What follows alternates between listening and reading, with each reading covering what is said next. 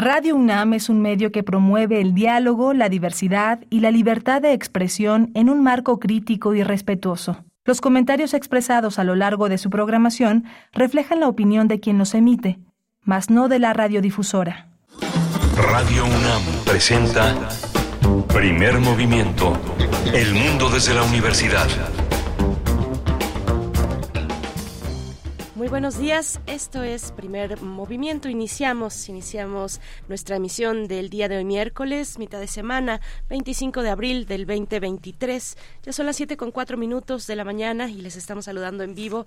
Hacemos radio en vivo, radio pública, radio universitaria por el 96.1 de la frecuencia modulada y el 860 de amplitud modulada. Esto para eh, la zona metropolitana del Valle de México, para el resto del mundo, www.radio.unam.mx Empezamos con en compañía, en compañía del equipo que se encuentra del otro lado del cristal, en la cabina de la FM aquí en Radio UNAM se encuentra Rodrigo Aguilar en la producción ejecutiva, nos acompaña Antonio Quijano, nuestro jefe de noticias, en los controles, en la operación técnica de la consola eh, de la cabina de FM está Andrés Ramírez esta mañana, Socorro Montes para AM y bueno, en redes sociales donde estamos esperando sus comentarios y estaremos atentos, atentas a los comentarios que nos deseen enviar. Eh, se encuentra Tamara Quiros eh, precisamente en las coordenadas digitales de arroba P Movimiento en Twitter y en Facebook Primer Movimiento UNAM. Miguel Ángel Quemain en la conducción que está aquí frente a mí del otro lado de la, de la mampara transparente que nos separa. Miguel Ángel, ¿cómo estás? Hola Berenice, buenos días. Buenos días a todos nuestros radioescuchas. Tenemos un menú interesante. Vamos a tener la información relativa a COVID, el informe que todos los eh, martes se ofrece el gobierno federal a través de la Secretaría de Salud Así que bueno, queden, atentos para saber en qué estado estamos. Tendremos también una conversación con Griselda Triana, eh, periodista, es esposa del periodista Javier Valdés, porque lanzan, lanzan una nueva propuesta, es una red que se, se llama eh, Tejidos Solidarios, una red eh, de propuesta cívica, y el día de mañana, 27 de abril, tendrá lugar la presentación de esta, que es la primera red nacional de familias de periodistas asesinados y desaparecidos en México. Eh, a las 10 de la mañana tendrá lugar esta presentación y vamos a tener los detalles, el fondo de esta propuesta con Griselda Triana. Sí, muy, muy, muy importante, doloroso, pero esperanzador para, para todas las personas que se dedican al periodismo. Vamos a tener en la sesión de escucha Rotko Chapel del compositor Morton Feldman con Cintia García Leiva, directora de la Casa del Lago Juan José Reola de la UNAM. Así que, este, como, como cada miércoles, eh, cada 15 días, sesión de escucha entre nosotros. Tendremos para la nota nacional un acercamiento a la cuestión del acoso sexual y sexista en las universidades y eh, especialmente a partir de esta serie de acusaciones eh, realizadas en contra de Boaventura de Sousa Santos, este sociólogo, sociólogo del derecho em, portugués, eh, recientemente en un, en un documento académico, uno de los capítulos señala precisamente de distintas cuestiones, entre ellas acoso sexual, extractivismo intelectual, a Boaventura de Sousa Santos. Y vamos a ponerlo en contexto, vamos a tener una participación interesante con Olivia Tena, quien es doctora en sociología por la UNAM, maestra y licenciada en psicología, eh, también por esta casa de estudios, investigadora del Centro de Investigaciones Interdisciplinarias en Ciencias y Humanidades, el CEICH. Vamos a tener también la fiesta del libro y la rosa en Michoacán. Vamos a hablar del tema con la doctora Mariana Macera, coordinadora de la fiesta del libro y la rosa en ese estado. Tendremos poesía necesaria en la tercera hora. Quédense, acompáñennos para tener una dosis diaria de poesía aquí en Primer Movimiento. Vamos a tener también eh, ese, mujeres universitarias, visiones desde la innovación, la creatividad y el ingenio con motivo del Día Mundial para la Propiedad Intelectual con el doctor Isidro Ávila Martínez, él es secretario ejecutivo del Colegio de Directores de Facultades y Escuelas. Y al final, el doctor Plinio Sosa nos acompaña en el crisol de la química para hablar del naftaleno, el sublime fumigante. Así eh, titula su participación el doctor Plinio Sosa, quien es académico de la Facultad de Química y divulgador científico y que cada miércoles nos acompaña para cerrar con broche de oro esta emisión. Así es que bueno, ahí los contenidos. Muchas gracias. Gracias y buenos días. Iniciamos entonces con nuestro, con el informe técnico, el reporte eh, técnico semanal de COVID-19. Vamos a ello. COVID-19. Ante la pandemia, sigamos informados. Radio UNAM. La Secretaría, la Secretaría de Salud informó que en los últimos siete días se registraron 85 nuevos decesos, por lo que el número de fallecimientos de la enfermedad de la COVID-19 aumentó a 333.768. De acuerdo con el informe técnico ofrecido el día de ayer por las autoridades sanitarias, en ese mismo periodo se registraron 10.669 nuevos contagios, por lo que los casos confirmados acumulados aumentaron a 7.576.929. Como habíamos comentado ayer, la caída de la vacunación infantil es en un centenar de países es debido a la situación de la emergencia por la pandemia de COVID-19 que expone al mundo a brotes epidémicos de enfermedades fácilmente prevenibles. Eso lo ha señalado la Organización Mundial de la Salud. La OMS precisó que únicamente en 2021 a más de 25 millones de niños y niñas les faltaba al menos una vacuna, lo que explica la multiplicación de brotes de enfermedades infecciosas, incluso en regiones del mundo donde algunas de estas se consideraban erradicadas. Eh, a propósito del Día Internacional de la Lucha contra el Maltrato Infantil que se conmemoró ayer, la doctora Elisa Ortega Velázquez afirmó que los altos grados de violencia contra este sector de la población muestran que la niñez y las juventudes son poblaciones en condiciones de vulnerabilidad porque por la edad las personas adultas creen que pueden disponer de ellos como si fueran cosas. La coordinadora de la línea de investigación institucional, promoción y protección de los derechos de la infancia del Instituto de Investigaciones Jurídicas de la UNAM comentó que el maltrato físico, psicológico, abuso sexual, desatención, negligencia en el cuidado y explotación comercial que pongan en peligro su salud, desarrollo o dignidad son formas de abuso a niñas, niños y adolescentes. De acuerdo con la Organización Mundial de la Salud, casi cada tres de cada cuatro niños de este casi cada tres de cada cuatro niños de dos o cuatro años sufren castigos corporales o violencia psicológica con regularidad por parte de sus padres, cuidadores o tutores, en tanto que una de cada cinco mujeres y uno de cada trece hombres declaran haber sufrido abusos sexuales entre este, los 0 y los 17 años.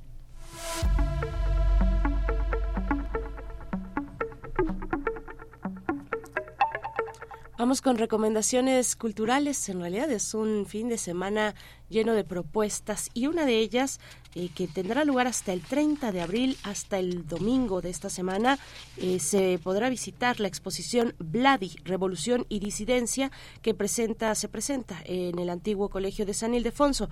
Los horarios de visita son de miércoles a domingo, de 11 de la mañana a 5.30 de la tarde. No se lo pierdan si no han asistido, si no eh, pues se han dado una vuelta por allá. Además, vale mucho la pena acercarse al centro histórico, al, al antiguo colegio de San Ildefonso, eh, pues ahí está, Vladi, Revolución y Disidencia, de la cual hemos hablado aquí en distintas ocasiones eh, durante este durante este año, eh, incluso con motivo también de un trabajo exprofeso que, que se ha realizado aquí en Radio UNAM a cargo de Dulce Wet, de nuestra compañera Dulce Wet, jefa de discoteca de la UNAM, pues precisamente para revisar la vida y el contexto de Vladi y su obra, por supuesto. Así es que no se lo pierdan en el Colegio de San Ildefonso. Y nosotros vamos con una primera pausa musical. Ya está llegando por acá Violeta Berber, la saludamos. Son las 7 con 12 minutos y a cargo de Café Tacuba, María. María.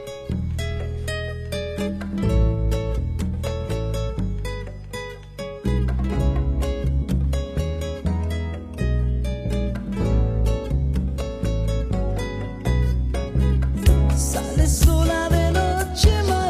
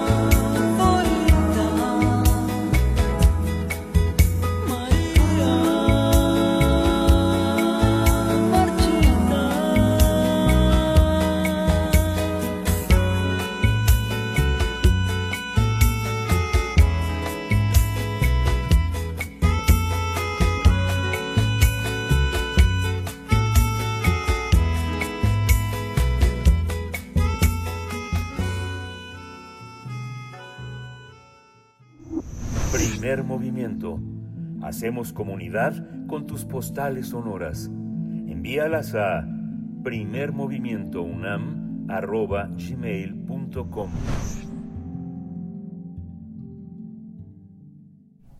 Desde hace eh, desde 2011 la organización Propuesta Cívica ha realizado acompañamiento integral a personas defensoras de derechos humanos y periodistas que por su labor han sido amenazadas, asesinadas o desaparecidas.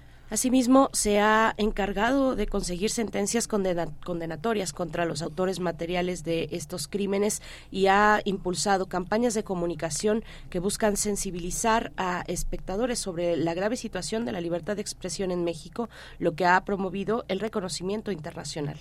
Tras un trabajo muy duro, en 2020 la propuesta cívica también comenzó a vislumbrar un encuentro de familiares de periodistas asesinados y desaparecidos representados por esta organización. Esta labor ha tenido como resultado el poder intercambiar procesos de duelo y aprendizajes para fortalecerse internamente, privilegiando su bienestar emocional antes de dotarles de herramientas, de herramientas legales o de exigencia de derechos. Todo ello derivó en la Red Nacional Tejidos Solidarios que tiene como líneas de acción la búsqueda de la verdad, acceso a la justicia, reparación integral y preservación de la memoria.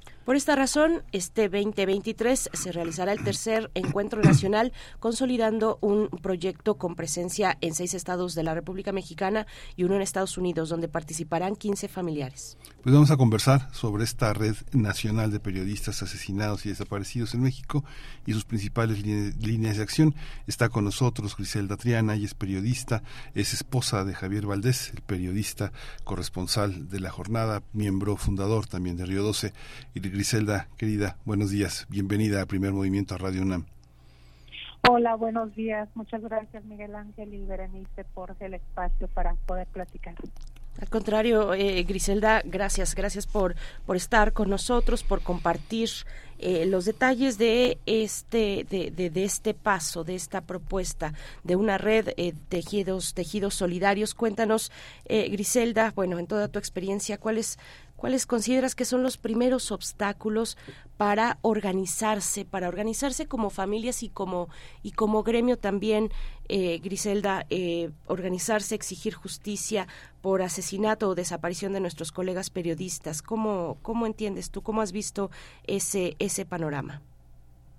Mm, Mira, este, para las familias y para las y los periodistas que desarrollan su labor informativa en este país es complicado, es un riesgo, es peligroso eh, ejercer esta profesión. Imagínate qué es lo que sucede cuando matan a un periodista o lo desaparecen, qué pasa con las familias.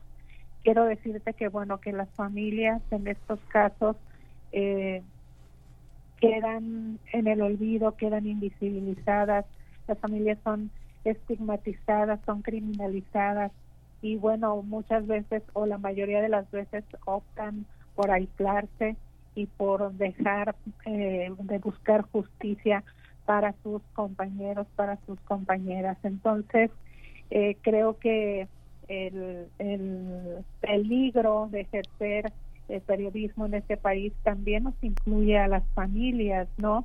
Entonces creo que tenemos que, llegó el momento, llegó el momento de salir y plantarnos como red, la primera red nacional de familias de personas periodistas asesinadas o desaparecidas en México.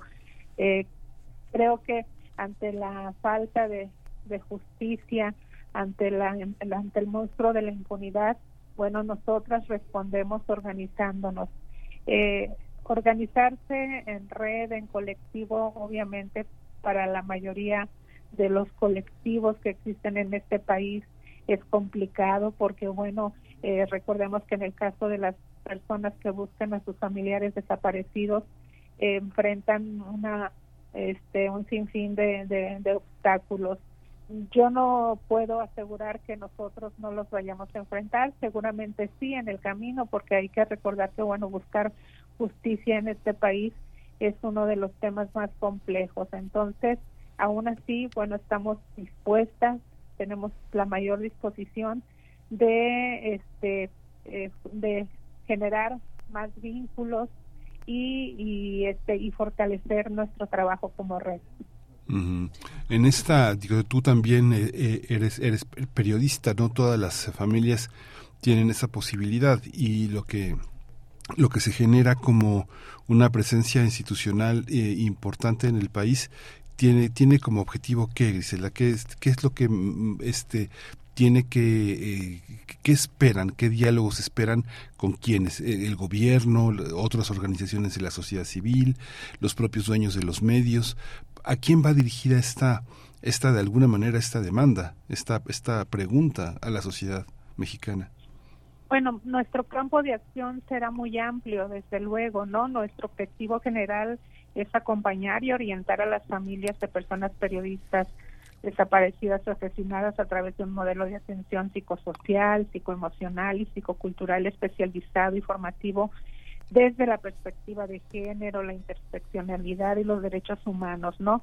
Queremos promover la articulación, generar vínculos, eh, la solidaridad, el acompañamiento y el afrontamiento del hecho victimizante, así como fortalecer las capacidades de exigencia y búsqueda de verdad y justicia.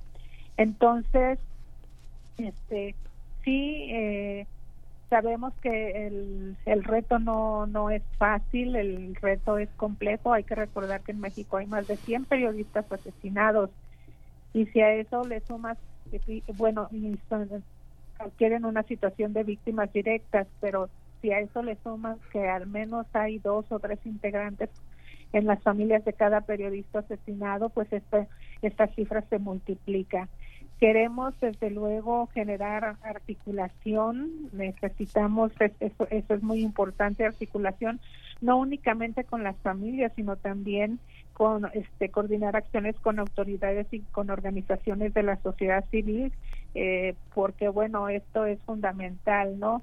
Eh, la mayoría de los colectivos en este país eh, reciben apoyo más bien de las, desde, la, desde la sociedad civil que desde el propio gobierno, que es, es el realmente responsable de, de coordinar, por ejemplo, en el caso de la desaparición forzada, deberían encabezar las, las acciones de búsqueda y no son ellas, son las familias las que eh, las que por sus propios medios eh, realizan el trabajo que a las autoridades les corresponde. Entonces, bueno, nosotros mm, como red, nosotras como red, eh, creo que el, el, el, reto que tenemos tampoco tampoco será sencillo, ¿no? Pero bueno, eh, la, la diferencia es que nosotras hemos pasado por un proceso formativo gracias al apoyo restricto de Propuesta Cívica, que es la organización que lleva los casos de nuestros compañeros asesinados o desaparecidos de varios casos, ¿no? No, no de todos. Hay que recordar que en este país hay 27, 28 periodistas desaparecidos sobre los cuales poco se habla, ¿no? Entonces necesitamos visibilizar esta situación. Sí, eh, Griselda, eh, cuéntanos un poquito de, mm, pues, cómo fue este proceso precisamente de articulación entre las familias, eh, de, dónde, mm, dónde, eh, digamos, de qué estados, a qué estados pertenecen, eh, eh, si hay algunos que concentran más familias que están uniéndose a estos tejidos solidarios.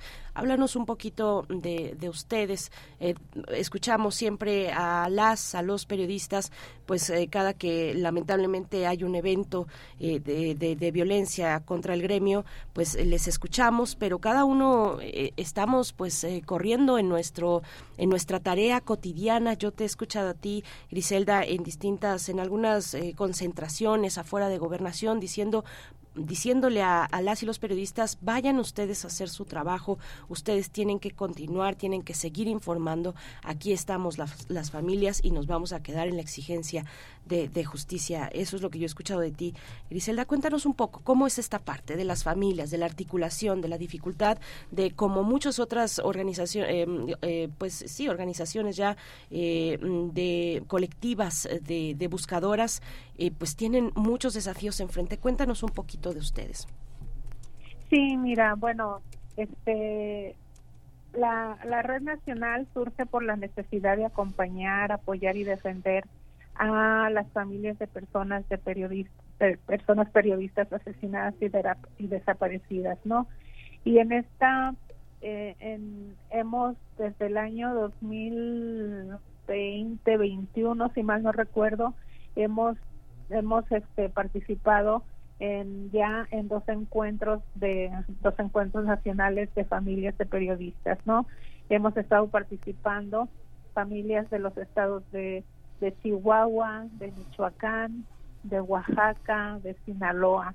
Y bueno, en estos en, de, de, derivado del primer encuentro, bueno, surgió la necesidad de otro encuentro y, y este y quiero decirte que las familias nos hemos mantenido firmes, las familias hemos nuestros hijos y nuestras hijas también han tenido la oportunidad de participar en estos en estos encuentros y bueno creo que si no fuera por el, el, el cobijo de, de propuesta cívica las familias no estaríamos ahora anunciando la construcción de la primera red de giros solidarios. Entonces eh, para nosotros ha sido muy importante porque nos hemos sentido realmente acompañadas y, y hemos podido trabajar de manera de manera conjunta nuestros propios procesos, no nuestros procesos de duelo, eh, que para en el, en el caso de los periodistas asesinados, pues es muy, se supone que es mucho menos complejo o sí es menos complejo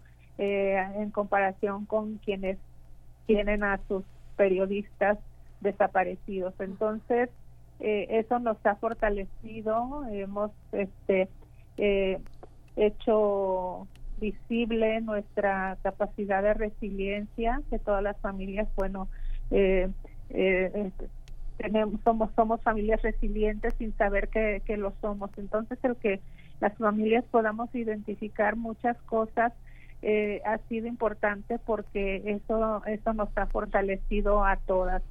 Eh, hay familias, quiero decirte, que han pasado más de una decena de años y no han encontrado a sus, a sus compañeros, a sus esposos, a sus padres. Y, y bueno, este eh, creo que es importante mm, que las familias dejen de estar invisibles, es importante que las familias eh, dejen de estar aisladas porque es lo, es lo es lo que sucede porque muchas familias a, a, la pérdida o desaparición de nuestros periodistas tienden a aislarse, tienden a, a, a prácticamente no dejarse acompañar. Las familias son estigmatizadas también, las familias son criminalizadas. Entonces creo que estas cosas son las que tenemos que cambiar. Sí, hay una, hay una parte, Griselda, y tú lo sabes, que en el gremio periodístico resulta muy difícil porque hay periodistas que piensan que son de primera y que son de segunda, y que hay medios de primera y medios de segunda. Y el alcance de los medios se confunde a veces con el alcance de la labor investigativa de los periodistas y el riesgo con el que se, con el que se ponen.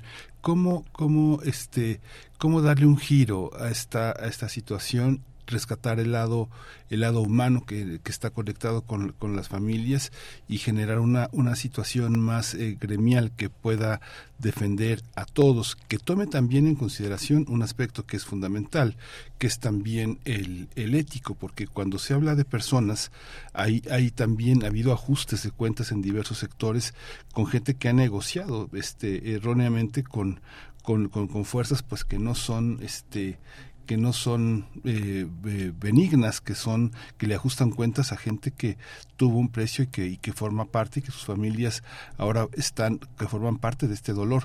¿Cómo entender esa situación? Es parte de la dificultad que al construir eh, esta, estas redes de solidaridad han enfrentado. ¿Cómo enfrentan eso, eh, Griselda? Bueno, nosotros como familias enfrentamos la pérdida de de diferentes maneras, ¿no? Creo que efectivamente eh, para las familias, ahorita lo señalabas, pareciera que en este país hay periodistas de primera y hay periodistas de segunda, ¿no? Lo cual también es es muy es muy grave, pero bueno, eh, con toda la honestidad creo que así es, ¿no? Hay periodistas que eh, eh, no quiero decir que abusan, pero mejor más bien aprovechan, aprovechan este eh, o han sabido aprovechar las las oportunidades. Y bueno, en el caso de yo te quiero decir que en, en el caso de la mayoría de los periodistas asesinados y o desaparecidos eran periodistas que mm, realmente vivían de su de su trabajo eh, modestamente eh, ahorita te voy te voy a compartir por ejemplo hay una una familia del estado de Veracruz eh, obviamente su esposo era fotógrafo su esposo era fotógrafo y a raíz de su asesinato bueno ella se convirtió en jefe de, jefa de familia y, y logró por ejemplo que su hija este una de sus hijas la más pequeña esté a punto de graduarse de una ingeniería de un tecnológico de Veracruz. Entonces eh, o sea, las, las, las condiciones que quedan las, las familias de periodistas son precarias porque eh, obviamente lo que, lo que más falta son los recursos, pero eh, son maneras de afrontamiento de las familias para, para seguir adelante. Y esto, bueno, no sucede con otros periodistas que, aunque han, que, han, que también hay, han sido víctimas de agresiones, de amenazas, pero las condiciones entre unos y otros son claro que son distintas. Y, y son distintas sobre todo en las regiones. En la Ciudad de México obviamente que es la entidad que mayores agresiones reportan sus eh, periodistas no diferentes tipos de, de amenazas. Entonces bueno eh, creo que son cosas que que tendrían que cambiar no obviamente eh, reprobamos cualquier tipo de agresión a cualquier periodista por su derecho a informar, ¿no? Pero bueno, pudiera parecer que sí, que la, la atención para, para ciertos periodistas pues son de una situación de privilegio. eh, Griselda, ¿por, ¿por dónde consideras que es propicio, que es importante eh, pues empezar para pues para, para mm, disminuir esos niveles eh, de riesgo que tiene el periodismo y lo tiene y tiene riesgo por supuesto de perder la vida de, de, encontrarse desaparecido desaparecida pero también otros riesgos como la propia precarización del trabajo la invisibilidad del trabajo periodístico eh, el menosprecio del trabajo periodístico que también son elementos que ponen eh, en, en, riesgo al, al, gremio. Cómo lo ves tú por dónde empezar yo creo que es una discusión que entre periodistas hemos tenido mucho. Hay foros hay chats hay hay reuniones donde se habla que si hacer un, eh, un, un, padrón, digamos, para saber al menos ubicarnos, saber quiénes somos y en qué condiciones realizamos nuestra labor. En fin, hay muchas propuestas. ¿Cómo, cómo lo ves tú, Griselda? Sí, mira, yo creo que este a veces hay que bajarle un poco al ego, ¿no? Eh, de repente eh, uno, yo, al menos yo, yo percibo que este eh, que podemos hacer un, un trabajo sol, solos, aislados, y creo que esas cosas son las que han, han empezado a cambiar. Y yo me di cuenta porque eso empezó a suceder después de que asesinaron a Javier. Creo que a partir de ahí eh, el, las y los periodistas comenzaron a trabajar eh, en equipo, ¿no? Se empezaron a organizar en colectivos, se empezaron a publicar trabajos este, en, diferentes en diferentes medios. Entonces, creo que eso es importante y creo que es la mejor manera de, de hacer periodismo en este país. Y, y yo quiero decirte que, por ejemplo, este, yo soy jurado del premio de periodismo Bridge Valdés y ahorita, bueno, nos encontramos en el proceso ya de, de, deliberación a, a, partir de, de mañana y el jueves estaremos deliberando sobre los trabajos. Y quiero decirte, y, me parece importante mencionarlo, por la calidad del trabajo periodístico que están haciendo las y los periodistas en este país, los colectivos, los este equipo, equipos multidisciplinarios de para hacer un, un, trabajo periodístico es muy importante. Creo que eh, han aprendido que únicamente en, en, equipo, en conjunto, se puede eh, de alguna manera evitar ciertos riesgos a la hora de publicar los trabajos. Y, y, y bueno, creo que sí efectivamente la precarización laboral es lo que eh, lo que prevalece en, en, el caso de la mayoría de quienes ejercen el, el, periodismo no y esas cosas tienen que cambiar las empresas periodísticas este tienen que tomar medidas tienen que prevenir tienen que hay medios yo te, te comparto eh, hay un medio en el estado de Sinaloa que tiene este, sus propios propios elementos de seguridad para para proteger a sus periodistas tienen sus propios protocolos para atenderlos. Entonces obviamente este la mayoría de, de las y los periodistas no cuentan con este tipo de, de atención por parte de sus empresas, pero las empresas tienen que empezar a asumir su responsabilidad, tienen que empezar a cuidar a sus periodistas, lo cual es terrible porque no tendrían por qué cuidarlos, deberían de tener la garantía las y los periodistas de, de, hacer un trabajo con la mayor seguridad, ¿no? Con la tranquilidad de que no puedan, de la tranquilidad de no ser amenazados, de no ser obligados a desplazarse y mucho menos de ser asesinados. Entonces, eh, las y los periodistas tienen efectivamente tienen que continuar con su labor profesional, tienen que seguir escribiendo, tienen que seguir publicando, tienen que seguir investigando y documentando lo que sucede en este país. Y sí, efectivamente, en una ocasión yo lo dije, ustedes dedíquense a lo suyo y, y déjenos a nosotros la, la misión de, de, de buscar justicia para nuestras y nuestros periodistas asesinados. Entonces, eh, bueno, eso es lo que te podría comentar sí. al respecto. Sí, gracias.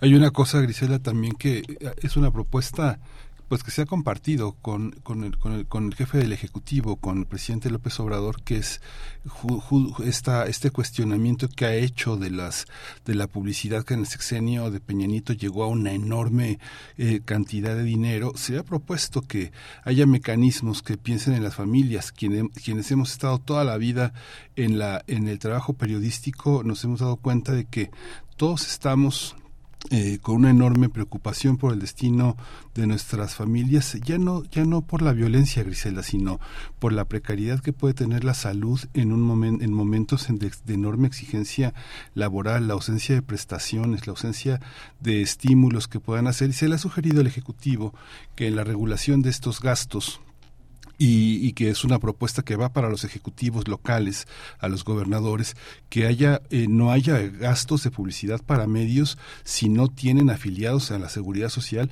a sus reporteros, a los periodistas que están en la en la brega, que tengan la posibilidad de tener una, dos o tres becas para sus hijos en diferentes niveles de su educación, eh, posibilidad de tener una un apoyo para vivienda y para transporte y ojalá, bueno, ahora en estas redes solidarias en estas en este trabajo que estás ah, que estás haciendo pues en estos tejidos solidarios puede ser parte digamos digamos que alguien que hace periodismo, pues quien, en, quien piensa siempre, quien piensa uno en el trabajo es en la familia. La mayoría están contratados por honorarios, todo el tiempo sabemos que lo que cuentan son los errores y no los aciertos. Esta precariedad laboral, ¿cómo la enfrentan? Desde las familias es otra visión. Yo me imagino que muchas, muchas mujeres que eh, dependen del salario de sus esposos, eh, los hijos también, este, no tienen ninguna garantía de que su papá va a seguir trabajando mañana, ¿no? ¿Cómo, ¿Tú cómo lo ves esta situación, Griselda?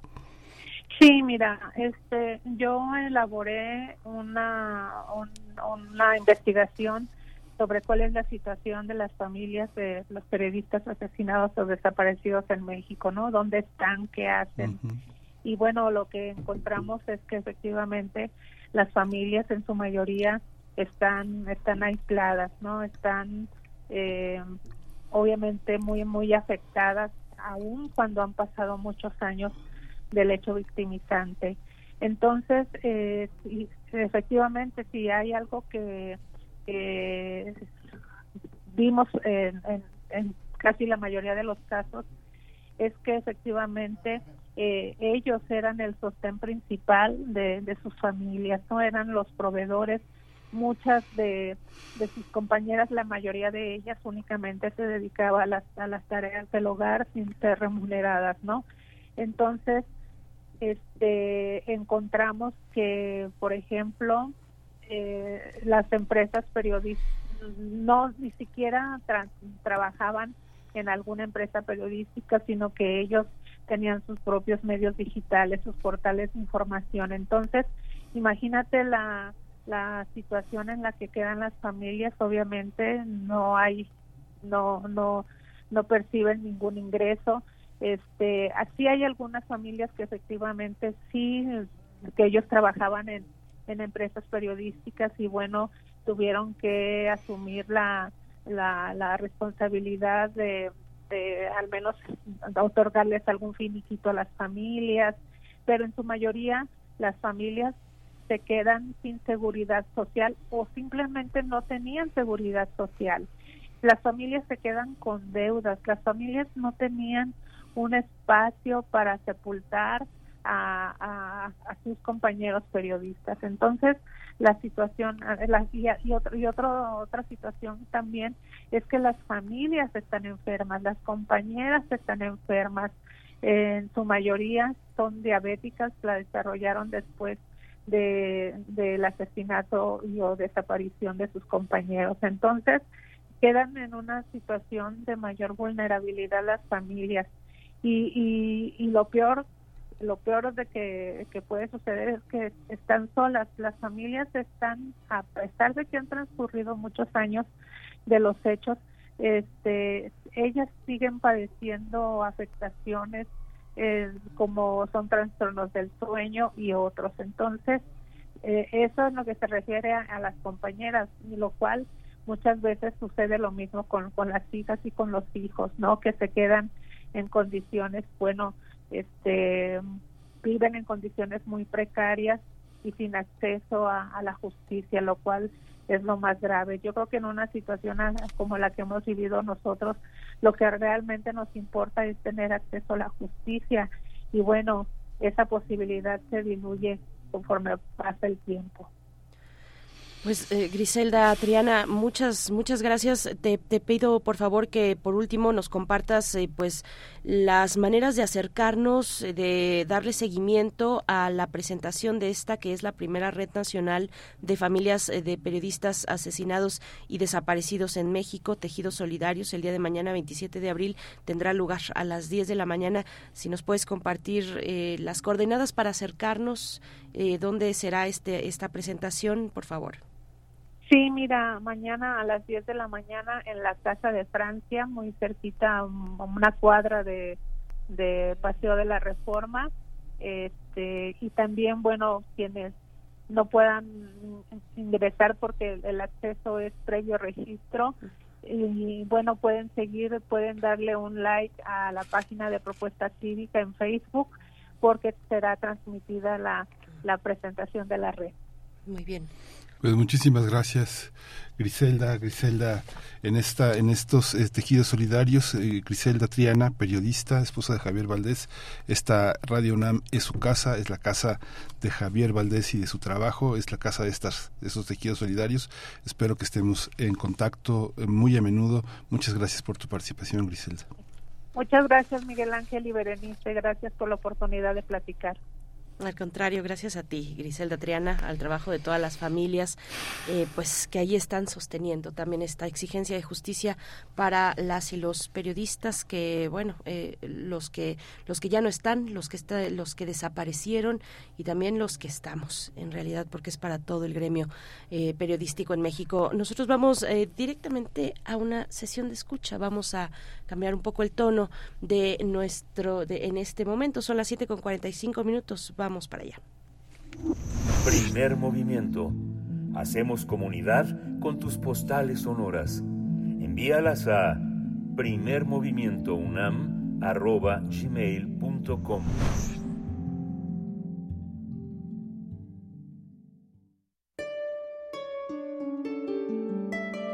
Sesión de escucha. Entre el sonido y el silencio.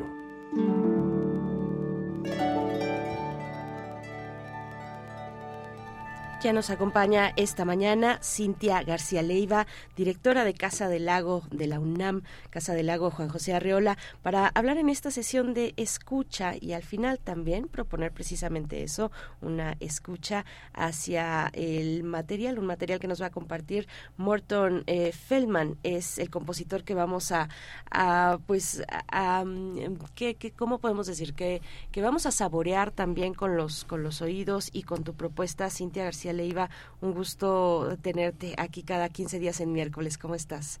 Hola, querida Berenice, muy bien, eh, muy bien, empezando este miércoles y efectivamente cambiando un poco el tono, pero esperando, esperando que sume un poquito a estas, estas reflexiones. Por supuesto que sí. Eh, gracias, Cintia. Pues cuéntanos, por favor, Rotko Chapel, del compositor Morton Feldman, es la propuesta. Así es, querida Berenice. Bueno, pues en esta sección que tenemos quincenalmente sobre modos de hacer silencio, eh, propuestas contemplativas, meditativas y un montón de referencias que nos ayudan a entender otras maneras de estar en el presente y otras maneras de pensar el mundo. Hoy vamos a hablar eh, brevemente de una pieza fantástica, quizá una de las más icónicas en el terreno de estas relaciones interdisciplinarias y en este caso muy puntualmente de la relación entre música y pintura y entre música y arquitectura. Hablamos de la pieza de 1971 Rodko Chapel.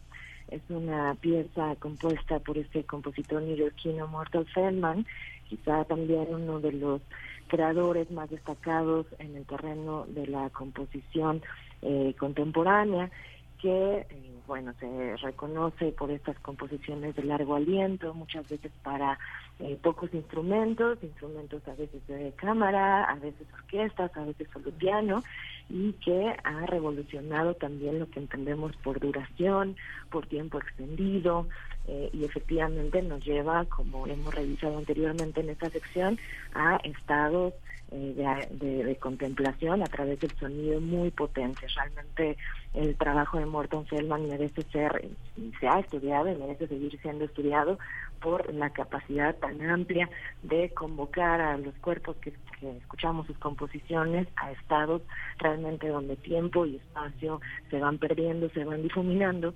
Esta pieza Rodko Chapel la hizo, como el nombre indica, eh, como una especie de homenaje, requiem, han dicho otros, a el maravilloso también pintor Mark Rothko, que el público, nuestra audiencia reconocerá por estas pinturas eh, que se le han dicho también como representantes del, eh, del abstraccionismo estadounidense, estas pinturas que van difuminando colores, eh, se ha hablado mucho de la capacidad vibratoria de estas pinturas, de la capacidad también contemplativa, como decía hace rato, y a, y a, y a, perdón, a, eh, Rothko se le comisionó una serie de pinturas para una capilla que se llama precisamente la Capilla Rothko, eh, que está localizada en Houston, y esta capilla, pues una, una eh, iniciativa privada, autogestiva, que buscó eh, pues ofrecer a la, a la ciudadanía un espacio para la meditación, para el rezo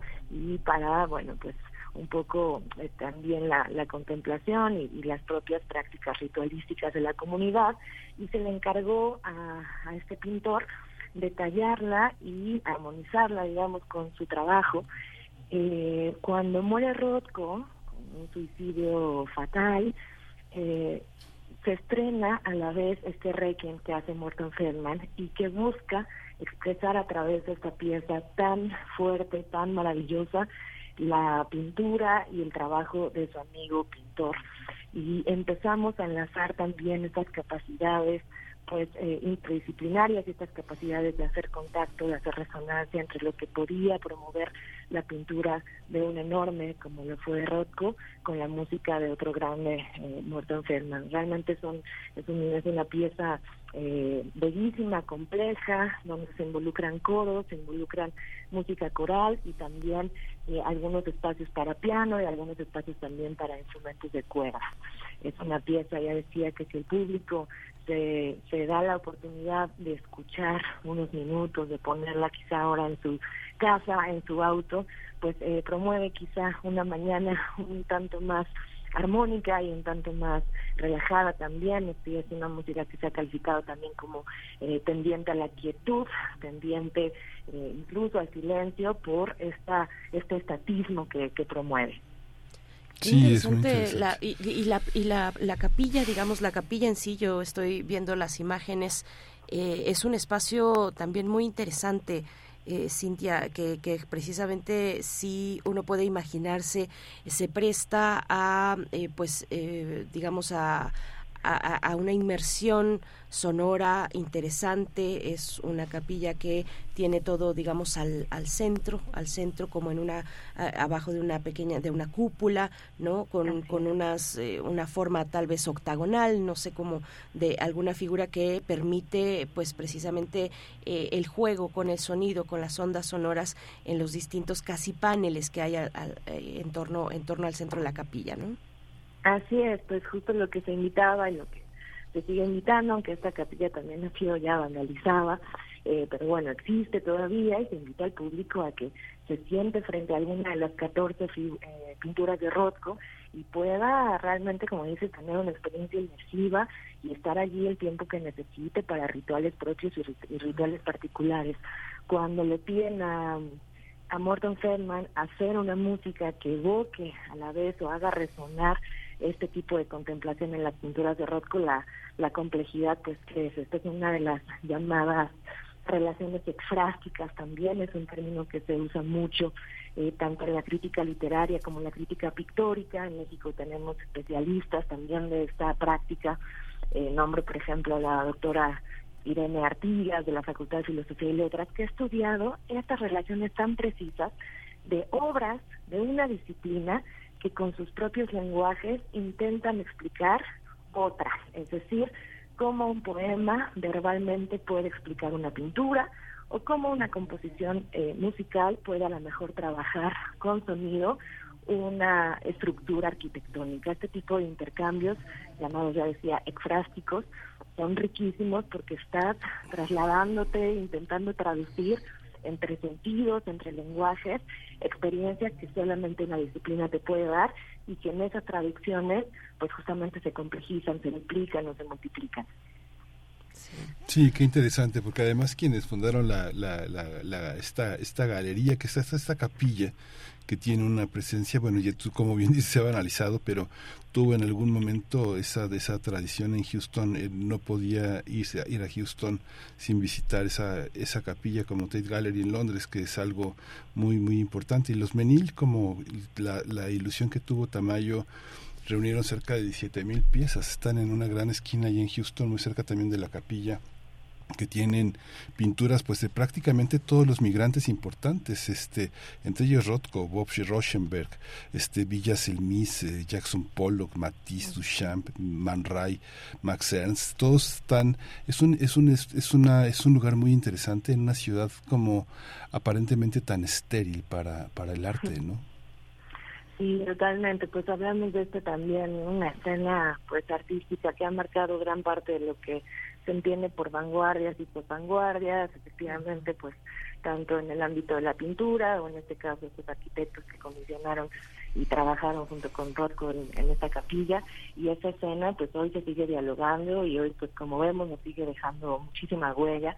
Eh, interesante también siempre los comentarios de Miguel Ángel porque eh, ayudan un poco a contextualizar esos territorios de los que hablamos y también ir sumando, que espero que lo podamos seguir haciendo aquí, pues historias paralelas a, a estas obras icónicas y sobre todo en estas relaciones constelativas, saber cómo resonaron con sus contemporáneos y luego intentar también saber qué más pasó, ¿no? Pues Cintia, como siempre, un placer. Eh, recuérdanos qué es lo que entonces vamos a escuchar para despedir esta sesión de escucha. Quiero quiero decir que eh, bueno me, resulta muy interesante de nuevo eh, acercarnos a espacios como este, como el que nos propones, como la Capilla Rothko, porque creo que mm, generalmente tenemos espacios eh, muy para actividades, digamos, muy restringidas, generalmente enfocadas al consumo, tal vez sí al esparcimiento, por supuesto. La universidad tiene muchos espacios, la Casa del Lago es uno de ellos, pero es este espacio el que el que nos has eh, descrito es muy peculiar y tiene, de- digamos, eh, tiene esa, esas particularidades que no se van a encontrar en, en, en mucho, en, en otros espacios fácilmente o en ciudades eh, distintas fácilmente. ¿no? También el MOAC tiene un, un espacio sonoro interesante eh, y, y podríamos ahí hacer una revisión de cuáles son los espacios y cómo se involucra el sonido eh, y los espacios en una ciudad como esta. Pero bueno, ese, ese comentario nada más, Cintia. ¿Qué, qué, qué vamos a escuchar? Sí, no, pero bueno, na- nada, sumando a esto totalmente, o sea, pensar de nuevo en la relación política de estos espacios de pausa de meditación, simplemente el poder estar en un lugar donde la transacción no se piense en términos de consumo o de productividad, sino en términos de silencio y de reflexión, eh, parece fundamental seguirlos defendiendo y rescatando. Has nombrado ya algunos importantísimos en la UNAM y, y buscar esos parques, las calles, espacios de rituales particulares o colectivos en pequeños grupos o grandes sigue siendo un derecho eh, humano que a veces parecemos en este mundo eh, tan, tan, tan eh, tendiente al consumo en todos los sentidos, perder u olvidar, pero es un derecho efectivamente poderte sentar a solo contemplar. Y esos son también los espacios museísticos tan necesarios. Ahora hablamos de una capilla, eh, yo pienso también en lo que tiene eh, este compositor increíble, Lamont Young en Nueva York, que es un espacio también, una capsulita donde puedes estar 15 horas o las horas que quieras simplemente escuchando sonidos y dejándote ir. Esos espacios hay que recuperarlos, eh, pero ya decía, también son los espacios culturales, ya dijiste Casa Lago, lo cual agradezco mucho, donde la gente puede ir simplemente a leer, a tener un picnic, a descansar, a acostarse en el pasto, o los espacios ya directamente donde vas a pues eso, ver y escuchar y sentir y estar en el presente. Sigue siendo para mí una pues una política de de pues de, de ocupación del espacio público de otra manera a como se quiere normalmente en un mundo muy pues muy vertical. Pero bueno, vamos a escuchar hablando de Feldman y de la Rothko Chapel el movimiento número 5, esta grabación que vamos a poner ya no es del 71, sino del 91, con un coro grabado en Berkeley, y vamos a escuchar el número 5, que es quizá pues el más reconocido, el más melódico, son apenas tres, tres minutos casi de, de duración, pero bueno, invitando también a la audiencia que escuche este álbum completo en algún tiempo que tenga o durante sus trayectos, porque de verdad la experiencia es, es muy muy grande y es, y es eh, eso es una es un apoyo al cuerpo que también necesita descanso. Cintia García Leiva, como siempre, muchas gracias. Nos quedamos con esta propuesta sonora. Te abrazamos a distancia. Directora de Casa del Lago, Juan José Arreola de la UNAM. Hasta pronto, querida Cintia. Abrazos enormes. Muchas gracias. Vamos a escuchar.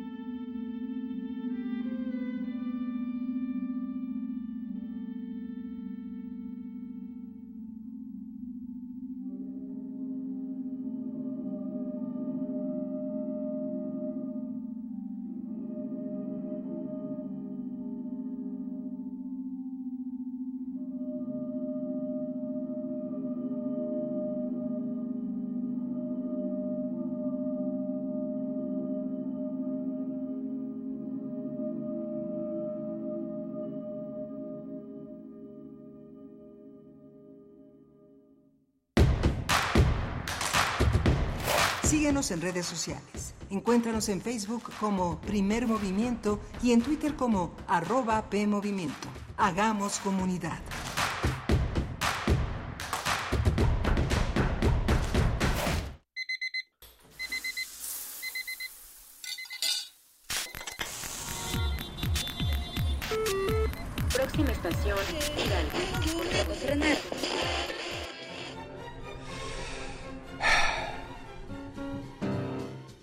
96.1 de frecuencia modulada.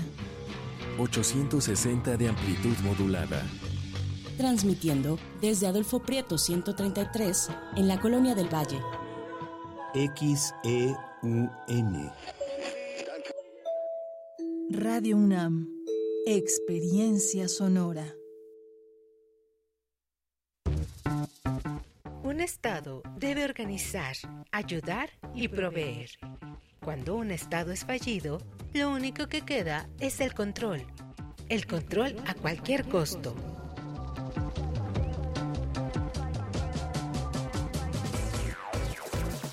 Radio UNAM te invita a reflexionar en torno al poder en la miniserie Los riesgos de la militarización y el militarismo. Mesas de diálogo sobre el poder y los aparatos de represión.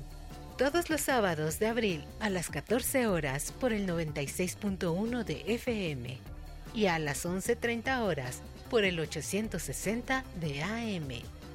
Antes de que el miedo nos haga ceder, que el conocimiento nos salve. Radio UNAM, Experiencia Sonora.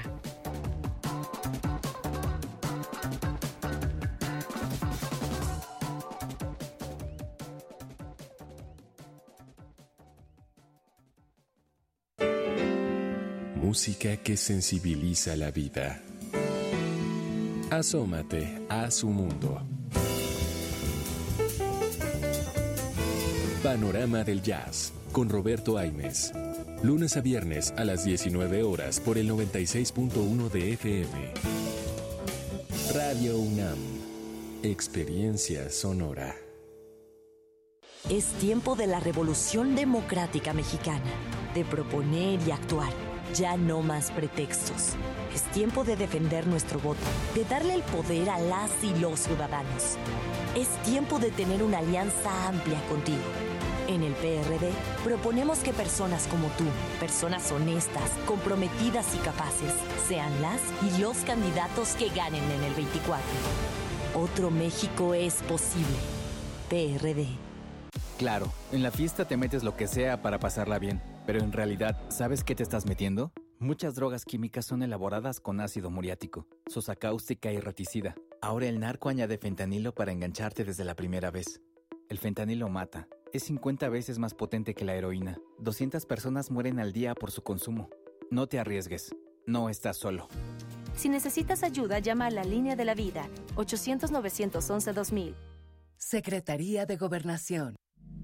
Cultivemos el gusto por el arte escrito y el ejercicio de la imaginación al lado de María Ángeles Comezaña en Al compás de la letra. Rutas literarias para viajar entre textos, poemas y cartas. Todos los jueves a las 18 horas por el 96.1 de FM. Radio UNAM. Experiencia sonora.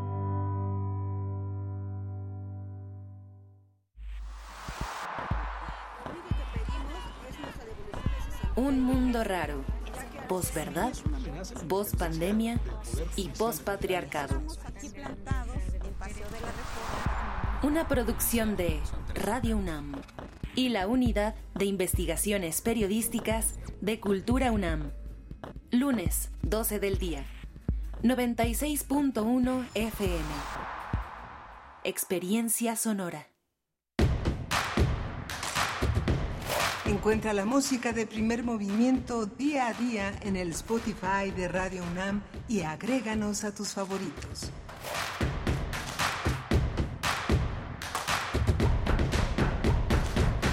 Son las 8 de la mañana con 5 minutos en esta mañana de mañana de miércoles, de mañana de miércoles 26 de abril.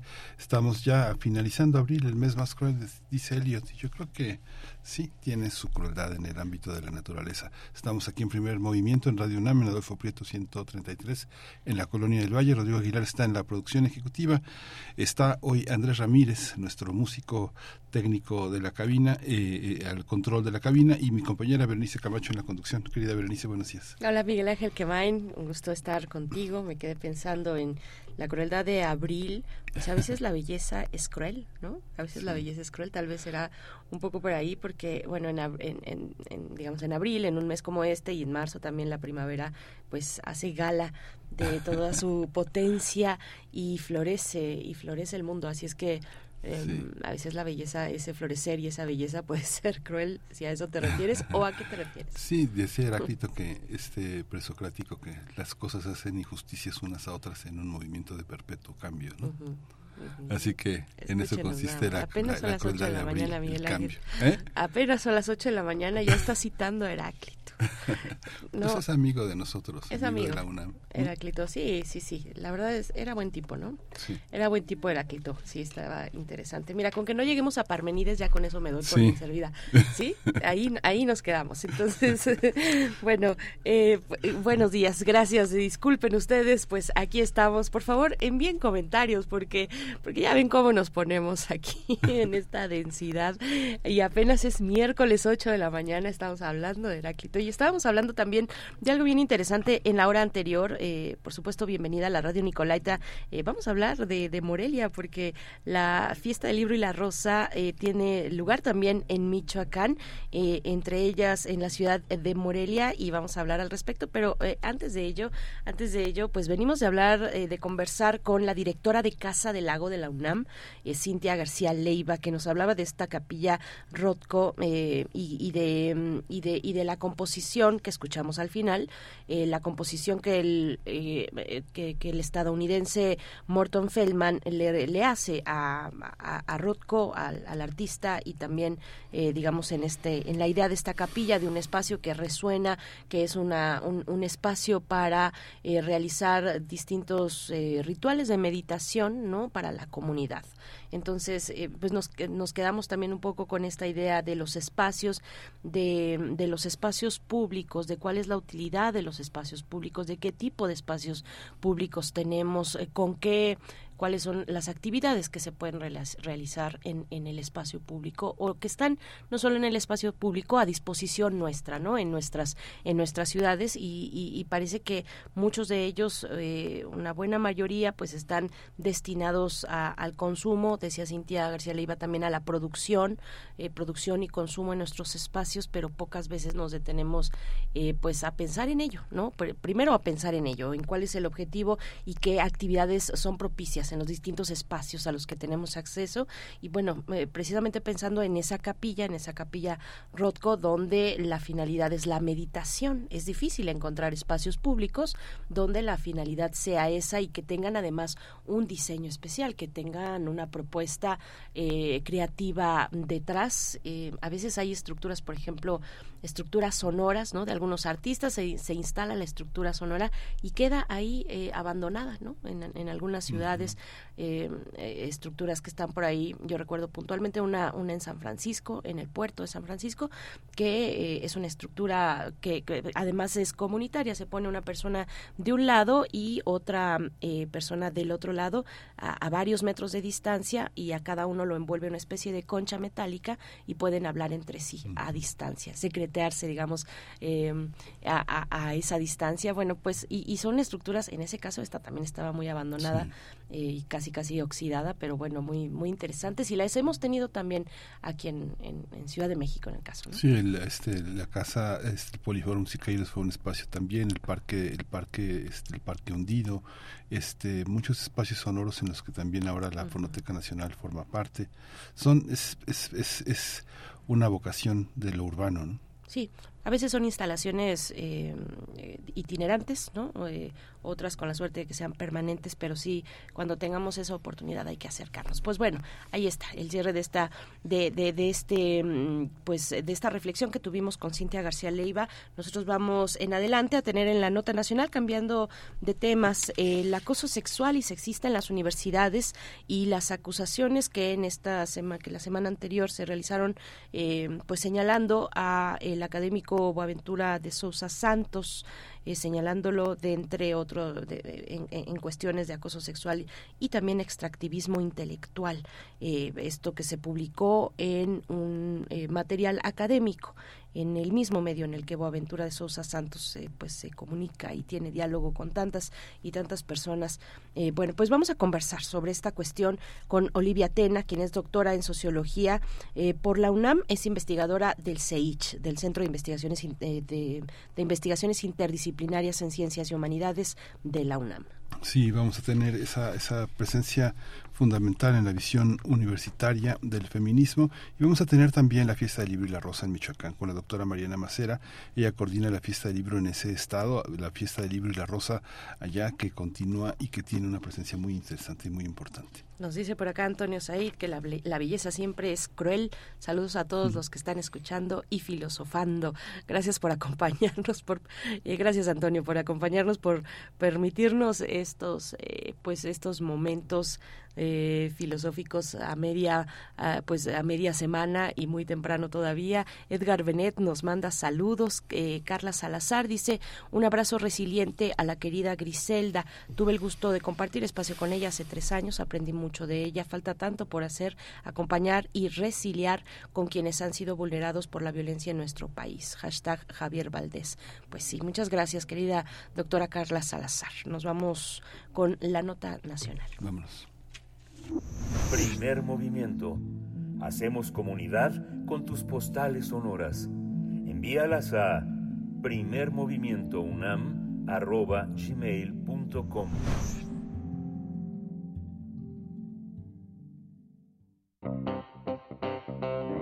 Nota Nacional. En los últimos días, muchas mujeres han difundido que sufrieron acoso sexual por parte del sociólogo portugués Boaventura de Sousa Santos. Estos hechos se dieron a conocer mediante la publicación de un informe sobre acoso en la Universidad de Coimbra, en Portugal. En el informe titulado Conducta sexual inapropiada en la academia, estos hechos fueron denunciados por una investigadora belga, otra portuguesa y otra estadounidense. Pese a que en el, en el texto no se dan nombres, información, la información permite eh, pues deducir que los abusos ocurrieron en el Centro de Estudios Sociales de la institución portuguesa. Asimismo, se hace referencia a Boaventura de Sousa Santos como el profesor estrella, quien es un reconocido sociólogo en el mundo y director emérito del CES. Además, las investigaciones involucran al antropólogo Bruno Sena Martins. Las autoras explican que la relación desigual de poder favorecía a De Sousa Santos para hacer que mujeres jóvenes recién iniciadas en su trayectoria académica tuvieran relaciones íntimas con él, mismas que no siempre serían consensuales.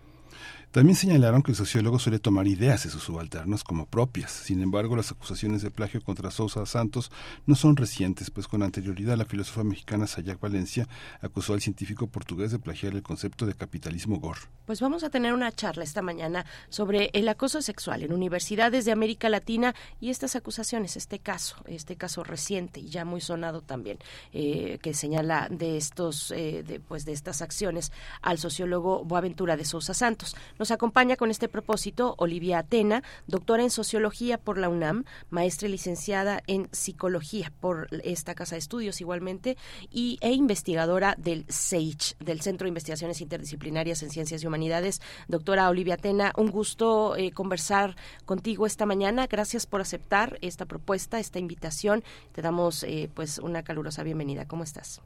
Muy bien, Berenice. Buenos días, buenos días, Miguel Ángel. Y bueno, pues gracias eh, por invitarme a, a, conversar sobre este tema que pues nos toca a todas y pienso que no nada más a todas sino a todos quienes participamos quienes habitamos las universidades y más allá de las universidades. Sí, muchas gracias doctora, porque además este usted ha sido un, faro, una mujer muy una, una mujer y una académica muy atenta a todos esos procesos. Justamente viene de presentar el acoso sexual y sexista en las universidades. Estuvo en Panamá este presentando este este trabajo que es un resultado de un estudio diagnóstico en la Universidad Especializada de las Américas y es una larga continuidad. que cómo cómo estamos? Eh, Sousa de Santos es una es una una una solamente una estación. Es muy grande el camino y muy grande las, las, las, denuncias, doctora. Cuéntenos cómo, cómo enfrentar esa situación en nuestras universidades latinoamericanas. Pues mira, y justamente eh, en, esta visita que hice a Panamá y también como parte de, una red Genred, ¿no? de, investigación sobre la violencia y acoso sexual en las universidades de Centroamérica y, y, y Andalucía, lo que hemos encontrado es que, por ejemplo, en la UNAM vamos muy adelantadas, adelantados en términos de protocolos eh, y demás, pero el problema sigue estando presente, ¿no? Eh, el hecho de que formalmente la UNAM haya eh, tenido, ha sido como reactiva a los movimientos estudiantiles, no significa que el problema del acoso eh, se esté disolviendo. El problema en América Latina y en otros países también, yo, yo lo extendería más allá, es el problema de las universidades, pues tiene que ver con, con un creciente sistema eh, que, de competencias, ¿no? de meritocracia, eh, que, que, lo que hacen es eh, que siguen replicando unas relaciones de poder y de prestigio que generan capital simbólico y académico, este capital que te da el ocupar una, un, un lugar de reconocimiento, como en, como en el caso de, de Boaventura, ¿no? dentro de las universidades y que se utiliza, ¿no? O sea, desafortunadamente ese capital simbólico eh, se llega a interpretar desde el sistema patriarcal como un requisito desde la masculinidad para asumirse con el derecho, como en este caso que estamos revisando, de apropiarse de los cuerpos, no solamente de los cuerpos, sino de la creatividad y del saber y de muchas cosas. Este, este concepto de la apropiación es central como parte de este capital, de, de este capital simbólico, ¿no? Y, y, y bueno, es, es muy delicado, eh, Miguel, porque Miguel Berenice, porque eh, nos, las feministas nos, nos sentimos timbradas. O sea, yo pertenezco al programa de inversión feminista de la UNAM y también estoy en otros grupos también. Eh, y nos sentimos timbradas ante ante esta ante esta denuncia eh, no porque pensemos eh, que alguien pues es infalible no ante este tipo de, de cosas pero nos acude y nos hace darnos cuenta de que incluso hombres que se eh, reconocen eh, como decoloniales, como hombres de izquierda, como hombres que están buscando la transformación del sur, eh, o sea, todo ese discurso que es muy, muy atractivo, incluso hombres, él no, pero él no porque él siempre ha estado separado de, la, de, de las cuestiones de género, pero hombres que se dicen feministas eh, pues al final eh, también ejercen privilegios, ¿no? Ejercen, y parte de esos privilegios tiene que ver con nuestra sexualidad y nuestros cuerpos. Entonces ahí es donde, donde es la parte, la parte más grave. Eh, yo, yo diría que esto que se, que se presenta en este libro, además, bueno, una, entre paréntesis, es, de llamar la atención que es, un libro que se escribe en inglés, o sea, estas, estas tres autoras que fueron eh, sobrevivientes, como ya se, se llaman, de, violencia por parte de la aventura, eh, ellas juegan el juego de la academia y escriben en un libro en, un libro en inglés publicado por Routledge, ¿no? O sea, es es increíble, ¿no? Porque fue la única manera, me parece, que encontraron para poder ser escuchadas eh, y, y legitimadas, ¿no?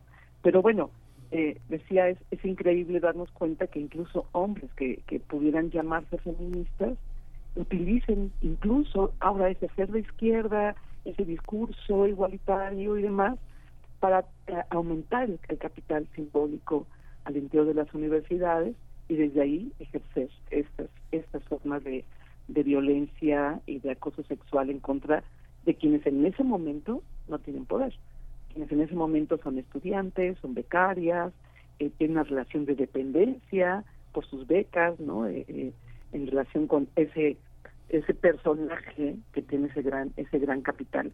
Y yo puedo decirles que esta historia de Boaventura, pues yo la he visto, ¿no? Y de hecho me tocó vivirla como, como, estudiante también, ¿no? O sea, el pertenecer, esa esa ese, ese atractivo por pertenecer a ese grupo selecto de investigación, donde hay un hombre que, que bueno, que es el que dirige, eh, el que atrae a los estudiantes y, que desde ahí te coquetea, que desde ahí eh, hace insinuaciones y desde ahí, pues a veces eh, logra que algunas eh, mujeres cedan, ¿no? Sexualmente a sus a sus a sus insinuaciones y otras, pues que pierdan sus oportunidades de doctorarse o de pertenecer al grupo de investigación y en fin hay yo creo que hay historias eh, hay muchos casos no que podemos que podemos ver en Latinoamérica y en nuestra propia universidad eh, que yo creo que tenemos que decirlo con todas sus letras no asustarnos eh, por decirlo porque es algo que es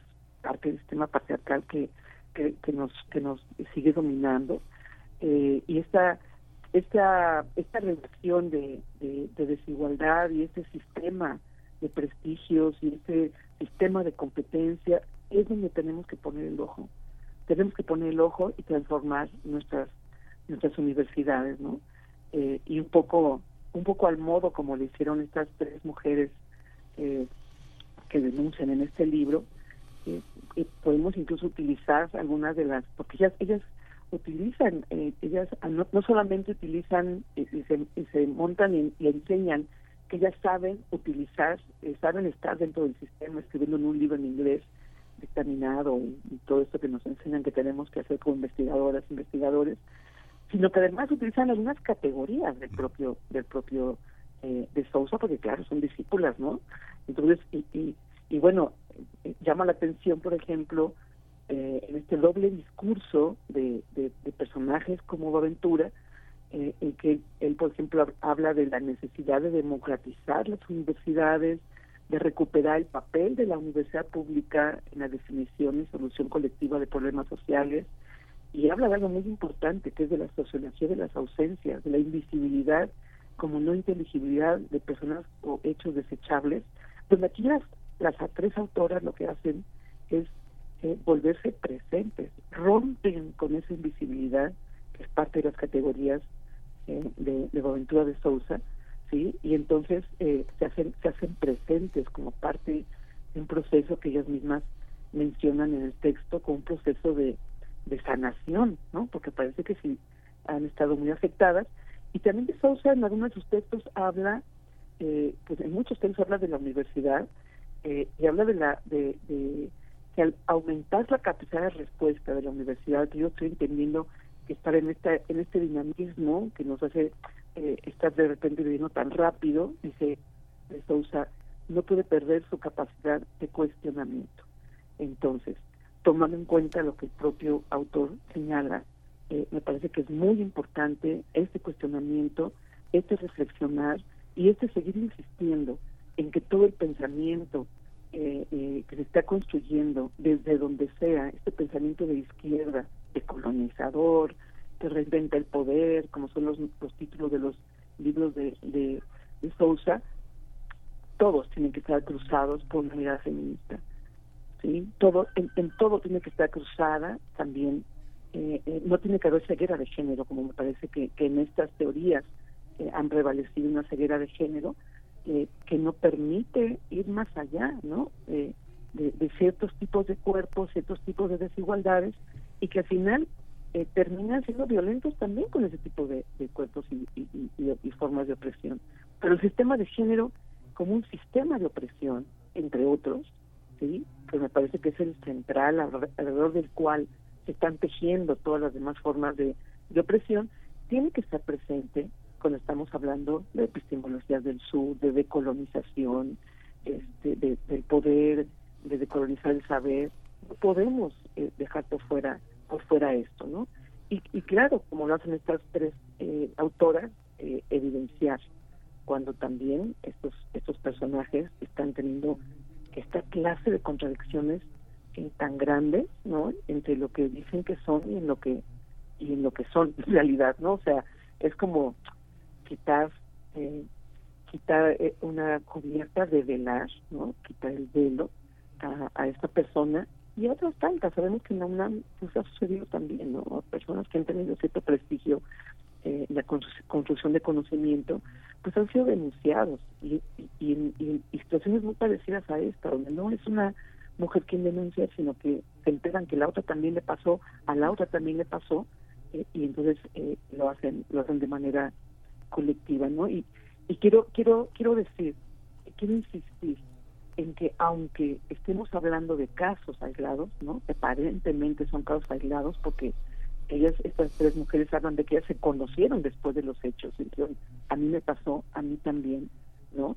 Que a partir de, a partir de que Me Too empezaron, empezó a permitir, digamos, que las mujeres hablaran o que pintaran muros en, en esta universidad, aunque, aunque se, se plantean como casos, casos aislados, no son casos aislados, ¿no? Y que esta narración pública, como hacen estas, estas tres mujeres, las tres hoy académicas, porque hoy son académicas, permite comprender, eh, como también ellas lo señalan, eh, que se tra- y otras más que han, que han denunciado después de, que ellas se atrevieron, se trata de un problema sistémico, de un sistema de poder que opera en las universidades. No son casos aislados, es un sistema de poder que tenemos que mirar, denunciar, escribir sobre ello. Eh, yo por eso agradezco mucho esta invitación que ustedes me han hecho eh, para, para eh, seguirlo poniendo, no guardarlo abajo del tapete y decir que también las universidades latinoamericanas en general lo estamos viviendo y que la UNAM también lo está viviendo eh, y, y que bueno, alguno de los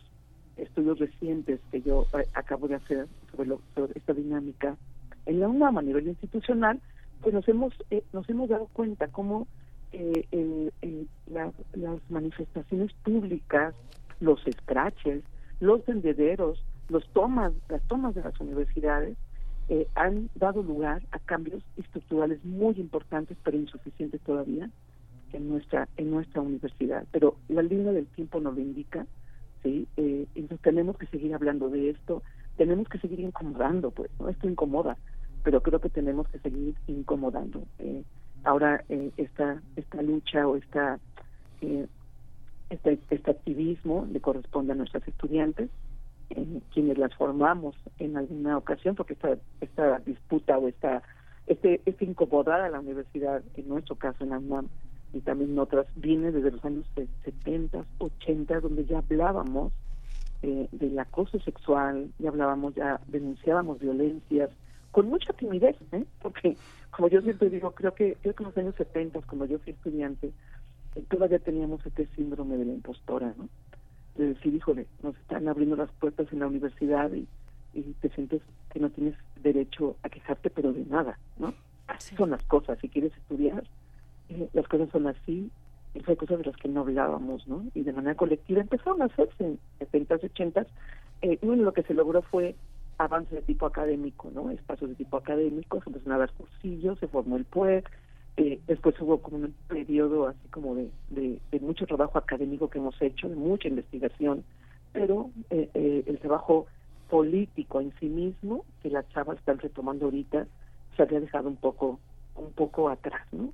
Entonces estamos en un estamos en un momento de yo diría de rompeolas, ¿no? De rompeolas en Latinoamérica, en el mundo completo, donde el feminismo está llevando una bandera importante al visibilizar este sistema de poder eh, que en, términos de la teoría feminista le llamamos sistema patriarcal, hay gente que le incomoda que le llamemos así, pero así es, ¿no? Es un sistema patriarcal como un sistema de poder que legitima la dominación masculina y que no solamente legitima la dominación masculina, sino que genera pactos entre diferentes personajes que también las autoras de este texto mencionan, eh, describen, ¿no? Es, es, un estudio lo que ellas hacen al final autoetnográfico. Eh, entonces ellas identifican estos pactos, no le llaman pactos patriarcales, pero eh, tenemos forma de, de, llamarle dentro de la teoría feminista estos pactos patriarcales que se dan principalmente entre entre varones por mantener seguir manteniendo sus privilegios eh, y que también en algunas ocasiones participan algunas mujeres también en un interés eh, por estar cerca de este, de este sistema de poder, pues que en la universidad hay recompensas, ¿no? En la universidad hay muchas, muchas recompensas y hacerlo así, y por eso es eh, complicado, pero eh, necesario, indispensable, empezar a romper este tipo de pactos y visibilizarlos. Sí, eh, doctora Olivia Tena, bueno, pues nos pones un montón de cosas enfrente, ¿no? O sea, esto último, eh, la capacidad, la oportunidad, digamos, que se ha visto, eh, que se ha abierto desde la teoría feminista para nombrar las cosas, para poner conceptos, para poner metodologías, para poner eh, teorías frente que nos den explicación a lo que ya estábamos viviendo en un silencio, ¿no? En, en, en, en lo más opaco, digamos, en este caso de la, de la academia eh, como hacer un estudio eh, eh, autoetnográfico, ¿no? Eh, se puede hablar de, de, una misma, se puede hablar desde ese lugar como como un, como como una sujeta atravesada por tantas y tantas cuestiones. Me, me quedo pensando, bueno, entre tantas cosas, pues cuáles son las formas que se empiezan a trazar o que ya se ya se están caminando para resarcir el para resarcir el daño, para una posibilidad de, de, de, de eso, de, de llegar a, algún punto en el que eh, las personas vulneradas eh, pues encuentren tal vez tal vez eh, pues el reconocimiento primero de, de, cómo afectó esa violencia a sus vidas porque hay efectos no hay efectos. Hace un momento que decías bueno en estos contextos no con un académico que está en una posición de poder algunas de las estudiantes o de los estudiantes pueden ceder pero otras escapan otras huyen.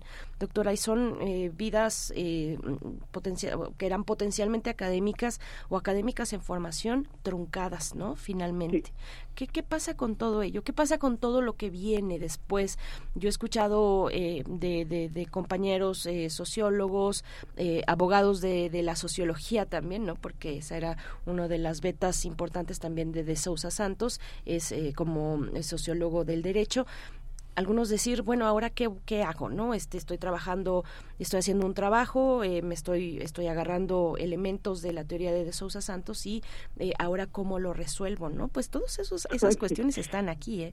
¿eh? Están aquí. Entonces hay que entrarle, hay que entrarle en lugar de meterlas abajo de la, del, del tapete, ¿no, doctora? ¿Cómo lo ves? Sí, es, es, es muy delicado. Fíjate que, que también hace años pasó algo similar eh, con, eh, con un investigador que trabajaba cuestiones de, violencia ¿no? también. Eh, tenía una tenía teoría sobre, sobre violencia de género muy importante, era un investigador argentino y que después se le, se le denunció en la propia Argentina y estuvo preso varios años por pornografía infantil. ¿no? Entonces, híjole, pues lo que yo a mis estudiantes y yo misma empecé a hacer es dejarlo de citar, ¿no? Por ejemplo dejarlo de citar aunque aunque sus textos eran pues totalmente recuperables no o sea totalmente recuperables. Yo creo que las ideas en general se pueden mantener porque son si decimos son recuperables porque pensamos igual no pensamos igual. Entonces yo por eso ahorita, quise eh, eh, como tomar en cuenta algunas ideas de Boaventura en relación con las universidades donde eh, en esa parte donde dice universidades no, no deben dejar de tener un pensamiento crítico. Bueno El hecho de que yo deje de citar a Boaventura no significa que yo no suscriba y diga y repita que las universidades debemos tener un pensamiento crítico justamente para eliminar estas estas desigualdades, ¿no? Eh, y mira, el, el, eh, estas eh, mujeres que han, que han denunciado en este texto, ellas, a pesar de que ellas lograron al final doctorarse, postdoctorarse, el caso de una de ellas, de todas maneras mencionan, están en terapia, tienen muchas afecciones emocionales. Fueron muchos años de violencia, muchos años de miedo, muchos años de que la gente les decía no denuncies porque no sabes con quién te estás metiendo, tú sabes quién es la aventura, eh, sabes quién te va a creer. Y, quiero, quiero eh, hacer un comentario sobre, sobre esto porque ellas justamente eh, mencionan como el objetivo de su investigación es como desentrañar eh, el objetivo de esta investigación que publican, esta autoetnografía, es desentrañar cuáles son las capas del, del poder que, que no permiten que las mujeres denuncien, ¿no? Esa es la preocupación de ellas, porque ellos señalan que mucha gente les decía, ¿y por qué no gritaste? ¿Y por qué no denunciaste de inmediato? Y que lo hemos oído muchas veces, ¿y por qué te tardaste tres años? ¿no? Como si eso fuera algo que eliminara la verdad de tu de tu dicho. Y quiero y quiero eh, señalar esto, esto que voy a decir eh, en relación con eh, con una, un, un, un, contexto de investigación, un escenario de investigación al que me he dedicado en los últimos años, que es la policía. Yo he estado trabajando los últimos no sé, 10 años más, 15 yo creo, eh, en, eh, en escenarios policiales, con mujeres policías, con problemas vinculados con feminismo, género, policías, en fin, ¿no? Eh, y uno de los temas ha sido el acoso sexual, por supuesto, ¿no? Es algo que la, para las mujeres policías es, es fundamental. Y yo encuentro una dinámica muy parecida, o sea, es, es increíble, porque siempre hemos pensado, o mucho tiempo se pensó, que la universidad es un lugar seguro, eh, de seguridad y libertad para las mujeres, ¿no? Y para toda la gente. Este lugar que por ser mixto, y es un lugar de igualdad, y bueno, lo hemos como romantizado por mucho tiempo, eh, y yo aquí eh, digo, me estoy dando cuenta que no es tan diferente a la institución policial, pues, ¿no?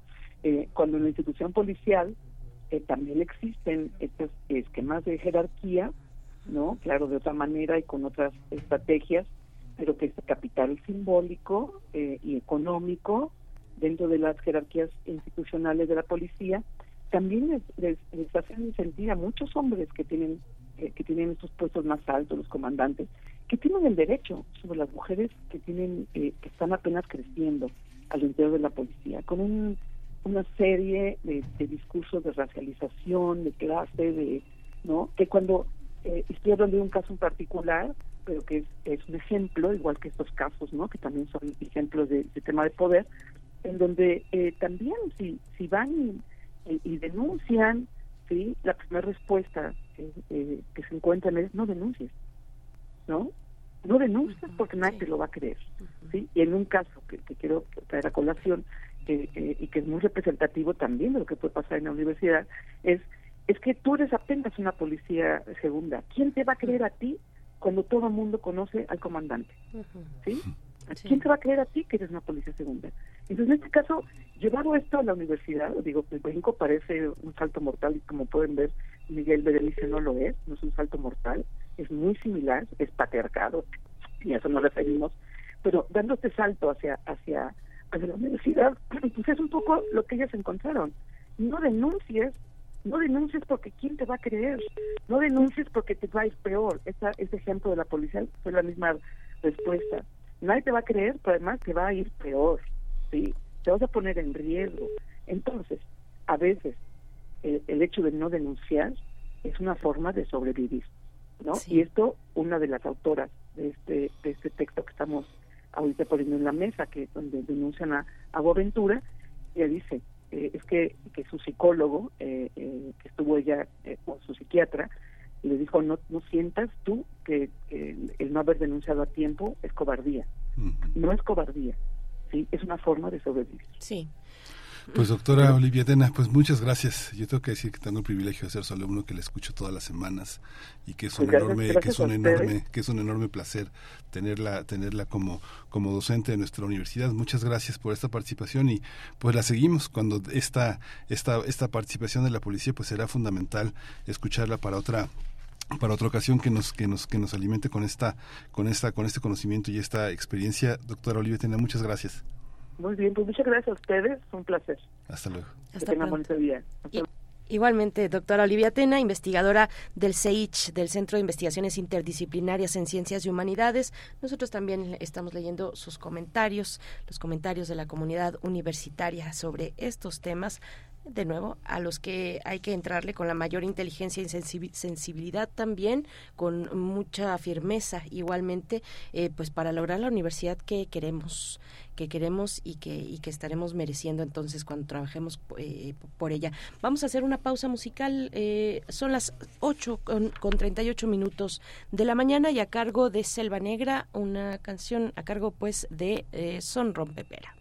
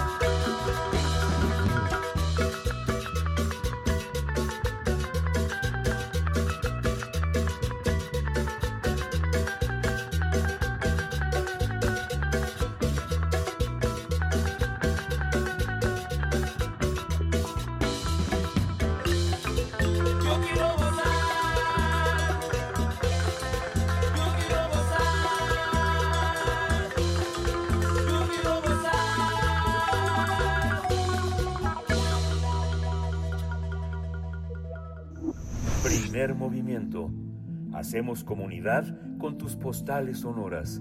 Envíalas a primermovimientounam.gmail.com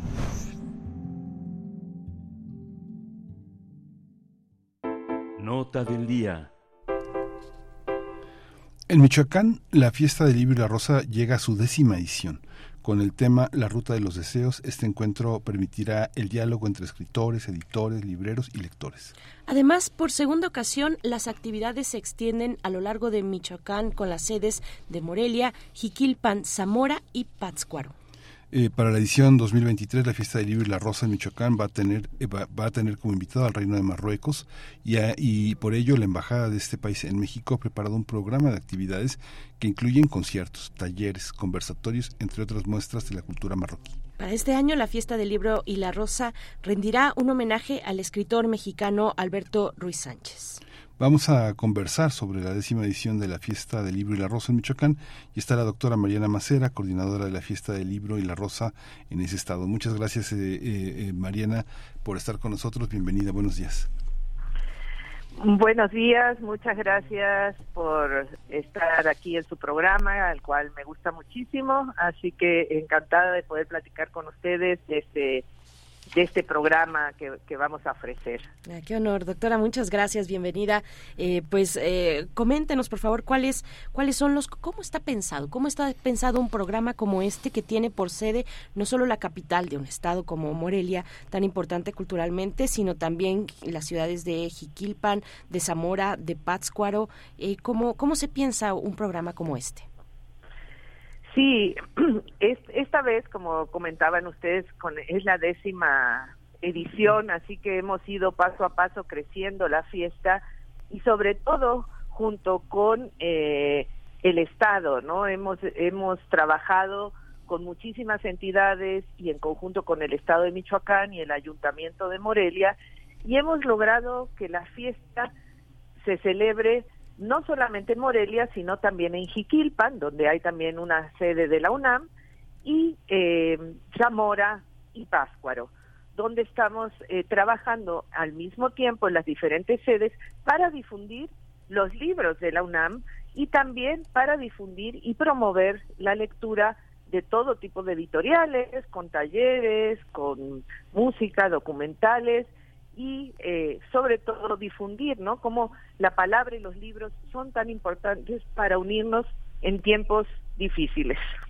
Sí, y qué programa, qué interesante, porque Marruecos no ha estado, no, no digamos que no, no, no abunda la presencia de Marruecos entre nosotros. Eh, eh, Alberto Ruiz Sánchez ha sido un gran divulgador de eso y ahora bueno va a estar como recibiendo todo el, este este merecimiento de abrir un espacio mental que es, que es, que es tan importante. Cuéntenos un poco también, digo, hay muchos escritores, eh, este Álvaro Mutis ha estado cercano a ese horizonte, Jorge Ruiz Dueñas, ha habido varios mexicanos, pero bueno, Ruiz Sánchez y con los nombres del aire arrancó esa pasión por Marruecos. Cuéntenos un poco cómo está representado Marruecos.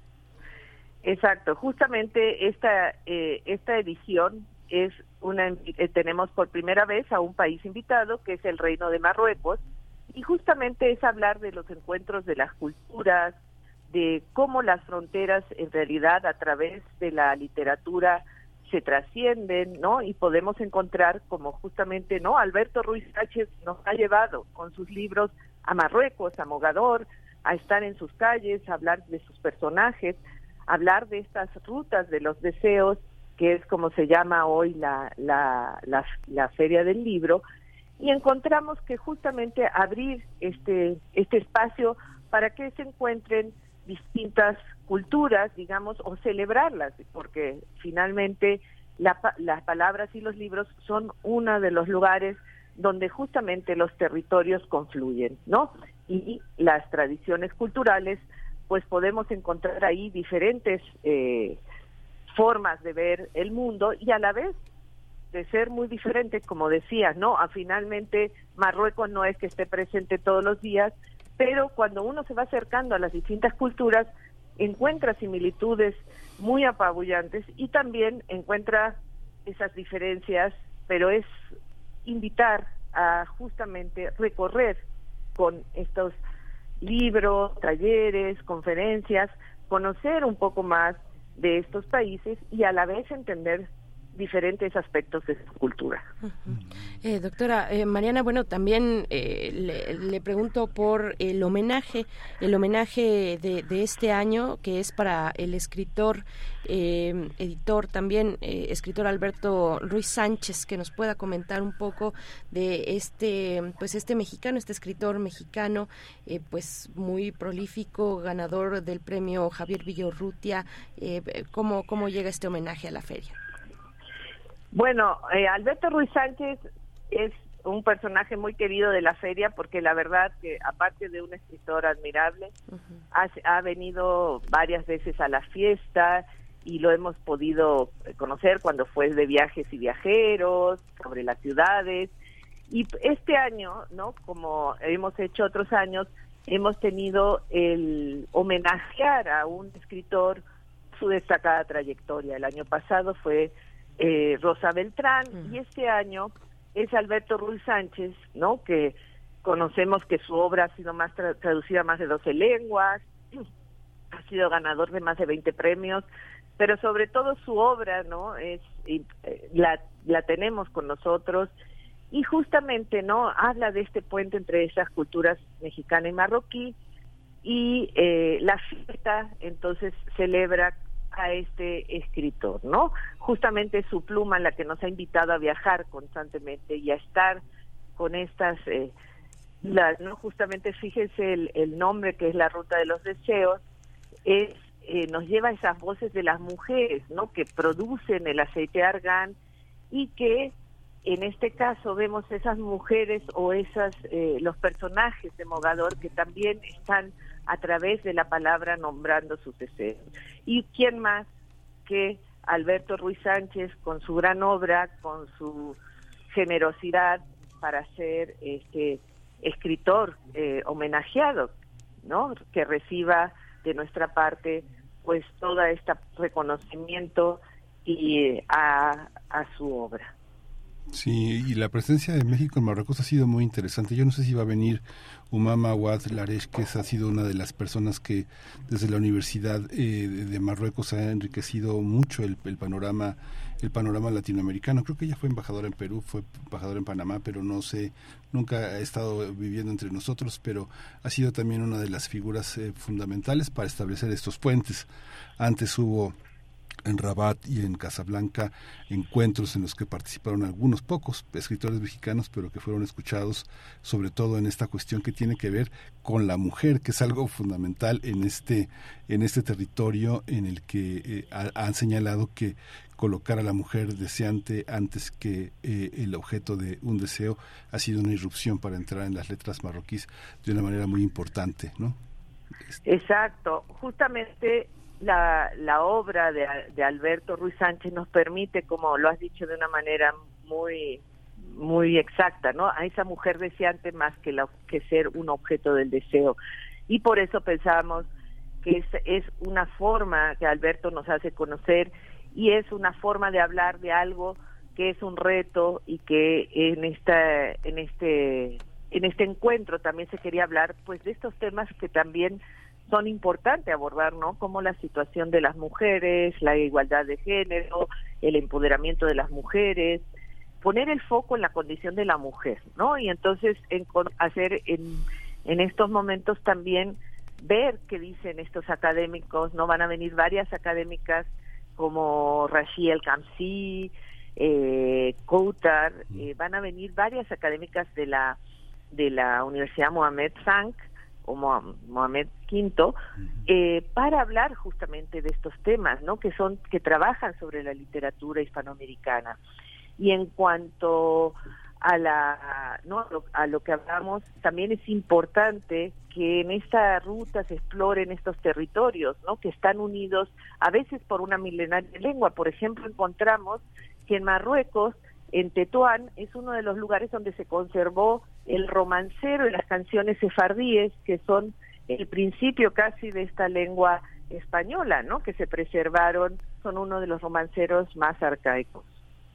Pues qué, qué interesante qué belleza, doctora Mariana Macera. Pues eh, también, bueno, hay que decir que cada uno de los días de la fiesta del libro y la rosa en Michoacán tiene, digamos, un, un objetivo, un objetivo y un público también, aunque puede, puede, puede asistir eh, quien quiera, pero eh, digamos, por ejemplo, eh, justo el 30 de abril está dedicado, está dedicada la fiesta al público infantil y juvenil un día anterior, el sábado, eh, dedicado a la literatura. Pero el viernes que inicia es eh, el viernes, el día que inicia la, fiesta, eh, está dedicado a las ciencias y a las ciencias sociales. Que nos pueda contar un poco, eh, doctora, un poco de las actividades y de la de las actividades en cada uno de los días, cuál, qué destacar, por ejemplo, para la inauguración, para hablar de las ciencias, de las ciencias sociales y cómo y cómo es funcional también tener un programa que se divide de esa manera. Claro, en, simplemente para terminar con la pregunta anterior que era sobre Umama, Umama no podrá venir, es una pena, pero no va a poder asistir, la vamos a extrañar, ¿no?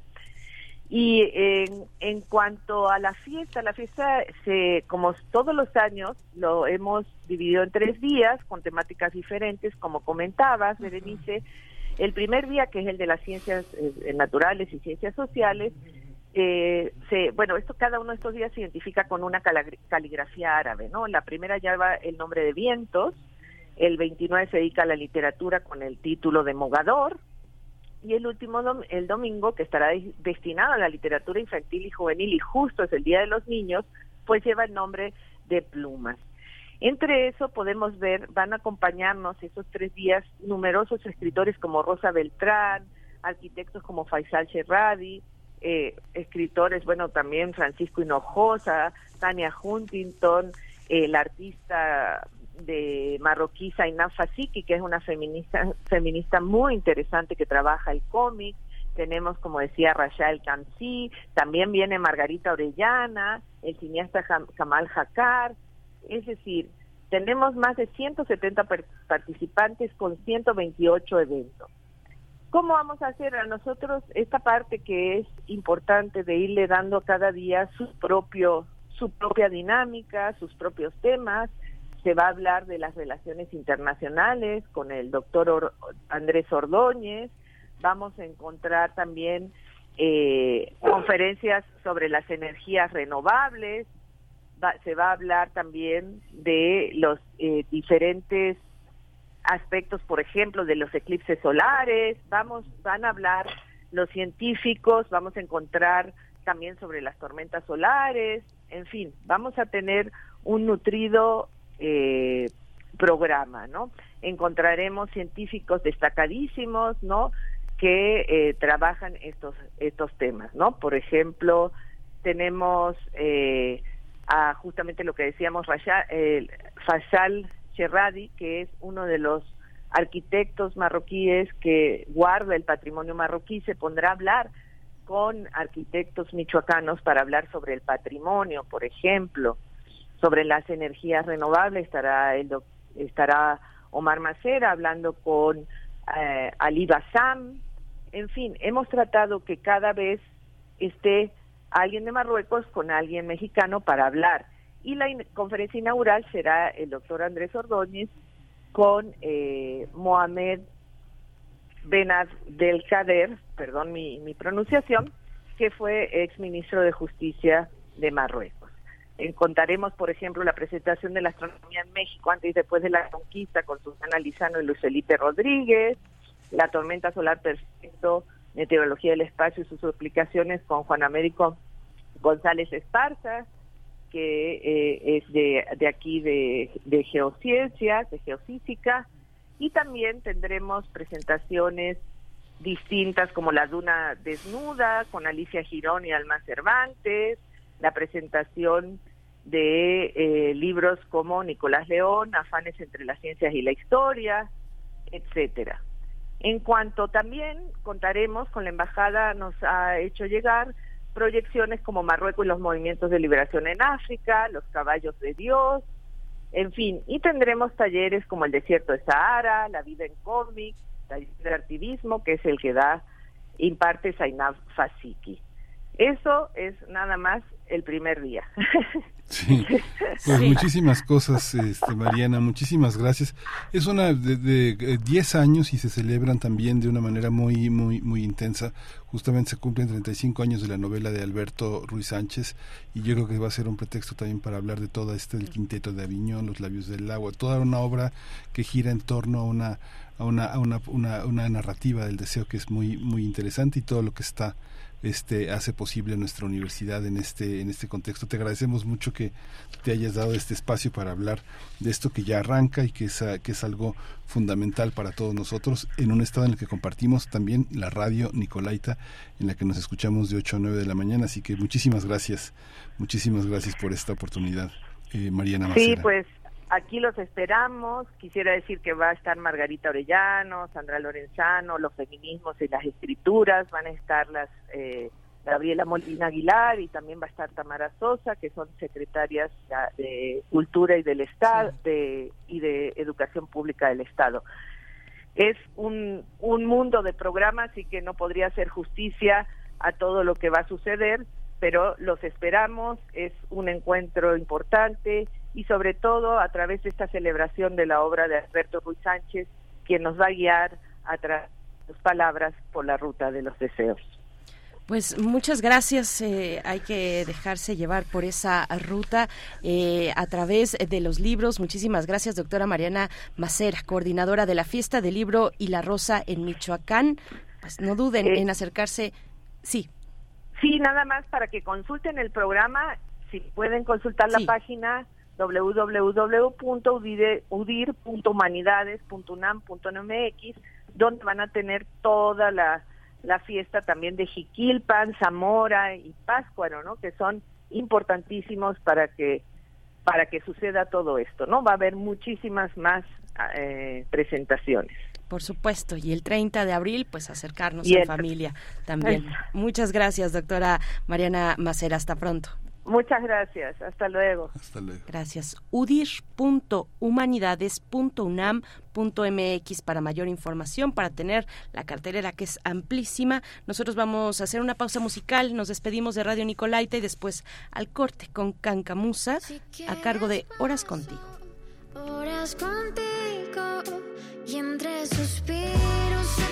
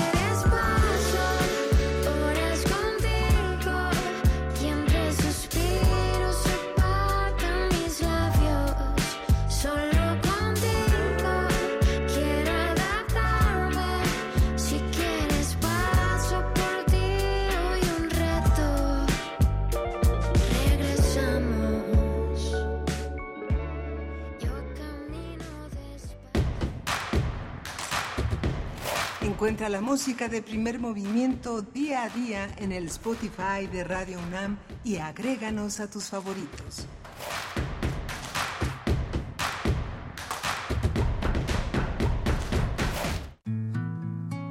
Dolores Castro. La palabra, principio y fin de la poesía.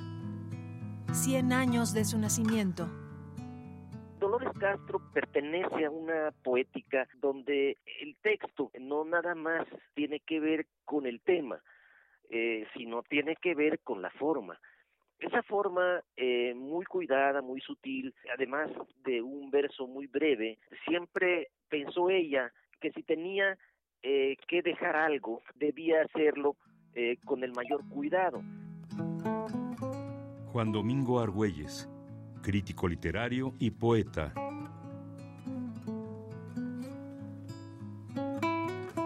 Dolores Castro, 96.1 FM, Radio UNAM, Experiencia Sonora.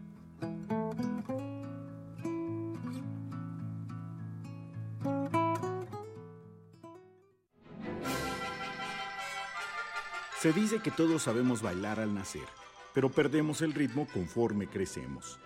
Si es verdad, entonces todos los niños tienen música y hay que evitar que se pierda. La Orquesta Filarmónica de la UNAM te invita al programa extraordinario de su segunda temporada 2023, en el que presentará, con motivo del Día del Niño, El gato con botas, de Javier Monsalvache.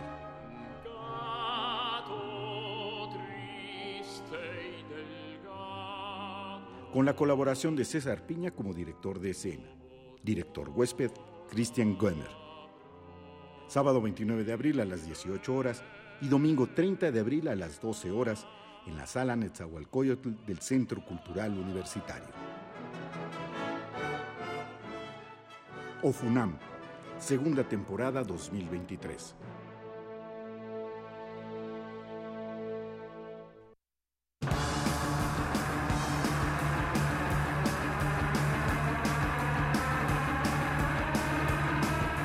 La imaginación al poder cuando el rock dominaba el mundo. Todos los viernes a las 18.45 horas por esta estación, 96.1 de FM. Radio UNAM, Experiencia Sonora. Felicidades, has encontrado a Pepe, el presupuesto participativo. Ahora es el momento de votar este 7 de mayo. Así de fácil es mejorar tu colonia. Este 7 de mayo vota en la consulta de presupuesto participativo y la elección de comisiones de participación comunitaria. Ubica tu casilla en www.ism.mx. Apasionate, vota y enchula tu colonia. Instituto Electoral, Ciudad de México. Las lesbofeministas estamos en busca de una reconfiguración del mundo, digamos, a partir de un separatismo. Aquí mismo, en este mismo territorio que habitamos, hacer nuestra propia munda de nosotras, de mujeres, donde podamos estar a salvo, podamos estar lejos de las violencias, de todas las violencias que se generan a partir del machismo y del sistema heterocapitalista patriarcal en el que estamos sumergidas. Seguimos construyendo igualdad. Sintonízanos este miércoles a las 10 de la mañana. Tenemos como invitada a Ivonne Pacheco, lesbofeminista norteña y promotora de la escritura de mujeres, que nos habla de lesbofeminismo. Escuchar y escucharnos. Construyendo igualdad. Onceava temporada.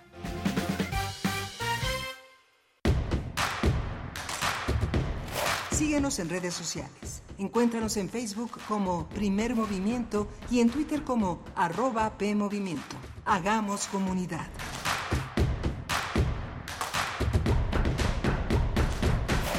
Buenos días, amigos, amigas de Primer Movimiento. Ya estamos de vuelta con ustedes después de este breve corte, el corte de la hora, para iniciar precisamente el tercer eh, momento, este tercer espacio que viene, eh, pues, y, eh, que, inaugura la poesía eh, en esta, en cada cada mañana, la poesía necesaria y después la mesa del día. Pero antes de compartirles los contenidos que todavía tenemos por delante, eh, hay que también quiero mencionar al equipo, al equipo que se encuentra en esta hora del otro lado del cristal, Rodrigo Aguilar, a cargo de la producción ejecutiva. Está eh, Antonio Quijano, nuestro jefe de noticias, también Violeta Berber en la asistencia de producción, eh, Tamara Quirós le saluda en redes sociales, Andrés Ramírez en la consola, en los controles técnicos de la, de la frecuencia modulada y en amplitud modulada, Socorro Montes, eh, Miguel Ángel Quemain, pues aquí estamos, aquí estamos y todavía con contenidos muy interesantes, precisamente eh, con, eh, tendremos una mesa con motivo del Día Mundial de la Propiedad Intelectual eh, pues eh, son varias eh, fechas, varias festividades y celebraciones y conmemoraciones también que tiene este final de abril. ¿Cómo, cómo estás, Miguel Ángel? Hola, Berenice, muy bien, muchas gracias por todo la, por toda la el seguimiento que han hecho de la de esta de esta mañana, de estas dos primeras horas del primer movimiento. Tuvimos temas muy interesantes. Cintia García Leiva puso sobre la mesa ella es directora de Casa del Lago, una estudiosa de la sesión de escucha, que es el nombre de la sección que tiene, eh, cómo la composición contemporánea, la relación entre arquitectura y música generan espacios eh, protagónicos en el siglo XX y que llegan hasta nosotros de una manera muy interesante. Tuvimos también a la doctora Olivia Tema, doc- doctena- doctora en Sociología por la UNAM, maestra licenciada en Psicología por la UNAM, hablando sobre el acoso sexual y sexista en las universidades y las acusaciones a propósito de eh, Boaventura Sousa Santos, que es un- uno de los académicos más relevantes en el terreno de la decolonialización del, conocimiento y que ha sido acusado por sus alumnas, por sus mentoras, por, sus este por sus colaboradoras de acoso. Tuvimos también la fiesta de Vivo y la Rosa en Michoacán, en esta hora que corresponde a la radio Nicolaita, en la que nos enlazamos con el estado de Michoacán, toda una fiesta que va a haber toda esta, toda esta semana, Berenice. Por supuesto, una fiesta que, que va a tener lugar en Michoacán esta semana, la fiesta del libro y la rosa. Y si ustedes están en Ciudad de México, pues hay propuesta también para ustedes por el Día Internacional de la Danza, que es el próximo sábado 29 de abril. La Coordinación de Difusión Cultural a través de Danza UNAM les invita a todas, a todos ustedes, eh, no importa la edad, eh, que se acerquen, que disfruten de este programa, de este programa que van a encontrar en danza.unam mx ahí podrán visitar la cartelera los eh, pues la serie de talleres eh, para de distintos estilos dancísticos de presentaciones por supuesto eh, eh, presentaciones de libros exposiciones presentaciones coreográficas hasta concursos también hay para festejar la danza y festejarla pues así así, así mismo bailando en el Centro Cultural Universitario de Ciudad Universitaria este 29 de abril. Eh, pues ya estaremos hacia el fin de semana eh, compartiendo con ustedes algunos de los eh, de los eventos, pero son muchos, son muchos. Habrá hasta fotografía y bueno, pues su presencia es lo más importante, así es, que les invitamos a que se acerquen a danza.unam.mx para tener más detalles, para que vayan, vayan haciendo su agenda, qué actividades les interesa más. Eh, pues o- observar o ser partícipe también porque los talleres de danza ahí al aire libre en colectivo eh, pues son para todo el público Miguel Ángel Sí, muy, muy, muy rico. Y vamos a tener este fin de semana muchísimas actividades que están vinculadas con esta celebración para, para los niños, así que este no deje de consultar las carteleras de lo que más le interese. La universidad tiene propuestas, la Secretaría de Cultura, la UAM, el Politécnico, hay muchos espacios, eh, el Instituto Nacional de Bellas Artes, hay muchos espacios donde podrá podrá ver este muchas opciones que además son son económicas, son para son de entrada libre, así que bueno, hay muchas opciones para para conversar y para convivir eh, con los hijos, con los niños, con los que tienen bajo su tutela. Sí, y en el CENAR también, el CENAR para la danza, eh, tiene un, un programa interesante el fin de semana, el Centro Nacional de las Artes, eh, allí en Churubusco y Tlalpan. Pues bueno, eh, el chiste es organizarse, acercarse a ver la información, encontrar la actividad que más nos acomoda y asistir y disfrutar. Ese es el único propósito, disfrutar a través de la danza, disfrutar a las infancias también. Bueno, pues nosotros vamos a tener en la mesa del día, después de la poesía necesaria, en esta mesa del día, hoy es el Día Mundial de la Propiedad Intelectual y entonces estaremos eh, conversando eh, sobre esta, este diálogo Mujeres Universitarias, visiones desde la innovación, la creatividad y el ingenio, eh, precisamente con motivo del Día Mundial de la Propiedad Intelectual. Eh, es una, un evento que organiza el Colegio de Directores de Facultades y Escuelas y estaremos precisamente con el secretario ejecutivo de ese colegio, el doctor Isidro Ávila Martínez, que nos va a dar los detalles. Propiedad intelectual y mujeres universitarias. Ese cruce es interesante, Miguel Ángel, ahora precisamente que estamos viendo eh, que, nos hemos enterado, que hemos eh, eh, incluso conversado en la hora anterior sobre el tema de mm, Boaventura de, de Sousa Santos, eh, pues uno de los señalamientos mm, es también de extractivismo intelectual. No solamente acoso, acoso sexual directamente, sino extractivismo intelectual. Bueno, ¿qué tiene que ver eso con las mujeres universitarias, con la propiedad intelectual? Pues me parece que son cruces que están ahí, que es una, una discusión que está vigente, que está muy viva y que, que hay que atender también. Así es que eso para la mesa del día. Sí, así que bueno, vamos a tener también la presencia del doctor Plinio Sosa al final de- del programa con el naftaleno, el sublime fumigante, todos estos temas que hablan del mundo este eh, del mundo de las contigüidades, de las paradojas, de las comparaciones de la química con otros horizontes de la vida social, de la vida académica. El doctor Plinio Sosa, quien es académico de tiempo completo en la Facultad de Química, dedicado a la docencia y a la divulgación de la química, va a ser quien exponga al final del programa esta, esta, esta, esta cuestión con el naftaleno. Por supuesto. Bueno, pues vamos entonces con la poesía necesaria. Es hora de Poesía Necesaria. Pues hoy la poesía necesaria está dedicada a Amparo Dávila, Policromía del Tiempo, y lo vamos a acompañar con Naima de John Coltrane, esta, esta, esta música inolvidable. Dice Policromía del Tiempo. Tiempo blanco, vacío sin ti, contigo en la memoria, memoria que te inventa y te recrea. Tiempo azul, el sueño en que te sueño, la clara certeza de hallar en ti la tierra prometida. Tiempo verde, más allá de la esperanza, aguardo la certeza de tu cuerpo. Tiempo rojo, presiento tu cuerpo y se derrama un río de lava entre la sombra. Tiempo gris, nostalgia de tu voz y tu mirada, ausente de tu ser, cae la tarde. Tiempo negro, lenta muerte, un viento de puñales se desata al no saberte cierto.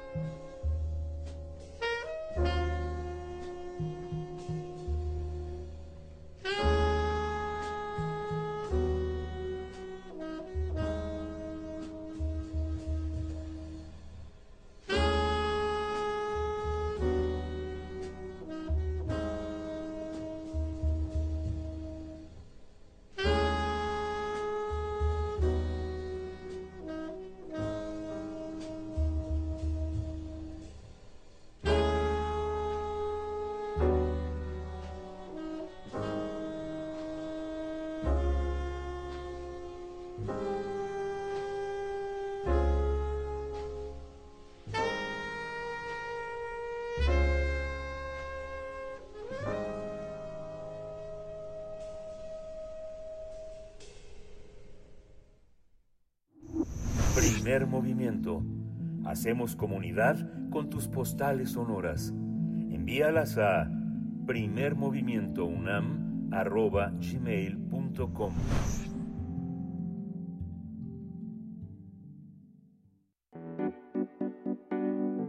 La mesa del día.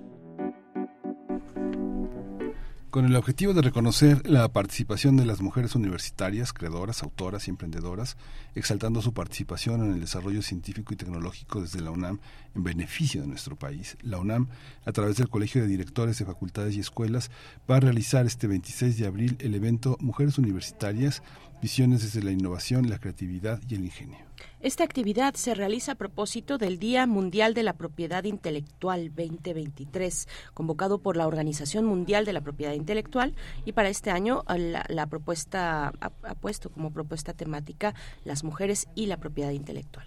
Durante esta actividad se hablará de las creaciones intelectuales derivadas del quehacer universitario, las mujeres en la propiedad intelectual, retos y oportunidades, ciencia e innovación en la voz de reconocidas científicas universitarias y la brecha de género en la creación de obras. La transmisión en vivo de esta actividad estará disponible en el canal de YouTube de la Coordinación de Universidad Abierta, Innovación Educativa Educa y Educación a Distancia de nuestra Casa de Estudios, la CUAYED. Vamos a, vamos a conversar sobre este Día Mundial de la Propiedad Intelectual y el papel de las mujeres en la innovación, creatividad e ingenio. Y está, está con nosotros el doctor Isidro Ávila Martínez, es secretario ejecutivo del Colegio de Directores de Facultades y Escuelas. Le doy la bienvenida. Buenos días, doctor Isidro Ávila Martínez. Hola, ¿qué tal, Miguel Ángel? Buenos días. Berenice, un saludo también. Doctor, muchas gracias. Buenos días, bienvenido. Pues bueno, con este evento que empieza hoy a las 10 de la mañana y termina a las 3 de la tarde, repetimos a través de la Cuayet, del canal de YouTube de la de Cuayet, se pueden eh, se pueden acercar, se pueden sumar para hablar de este tema, mujeres, mujeres universitarias en, en, en cuestiones de propiedad intelectual. Eh, doctor, ¿cómo, ¿cómo surge este evento? Háblenos un poco de la de los valores, eh, digamos, de las posturas que, que, que que animan a un evento como este? Pues en principio gracias por la por la oportunidad de poder eh, difundir eh, este evento a través de Radio Universidad y, y agradecerles a ustedes esta, este, estos minutos y sobre todo eh, además que precisamente el día de hoy y a unos minutos prácticamente uh -huh. de iniciar este este evento que como ya bien dijeron ustedes, eh, se trata de un evento que la UNAM a partir del año anterior se ha venido sumando a la celebración del Día Mundial de la Propiedad Intelectual, una eh, promoción que hace la, la, Organización de Naciones Unidas a través de la Organización Mundial de Propiedad Intelectual. Y como también ustedes ya dijeron, el tema es las mujeres un tema muy afortunado, una, una, una decisión muy, muy acertada, eh, en función de que eh, pues todavía se requieren muchos esfuerzos de todas las instancias, de todas las dependencias, de todos los gobiernos y por supuesto las universidades para crear estos espacios en donde se pueda difundir y se pueda promover la gran eh, aportación que hacen las mujeres a la, a la vida social, económica, académica. Y este es solamente pues un, un, un evento de algunos otros que afortunadamente ya se están realizando dentro de nuestra universidad para hacer esta celebración.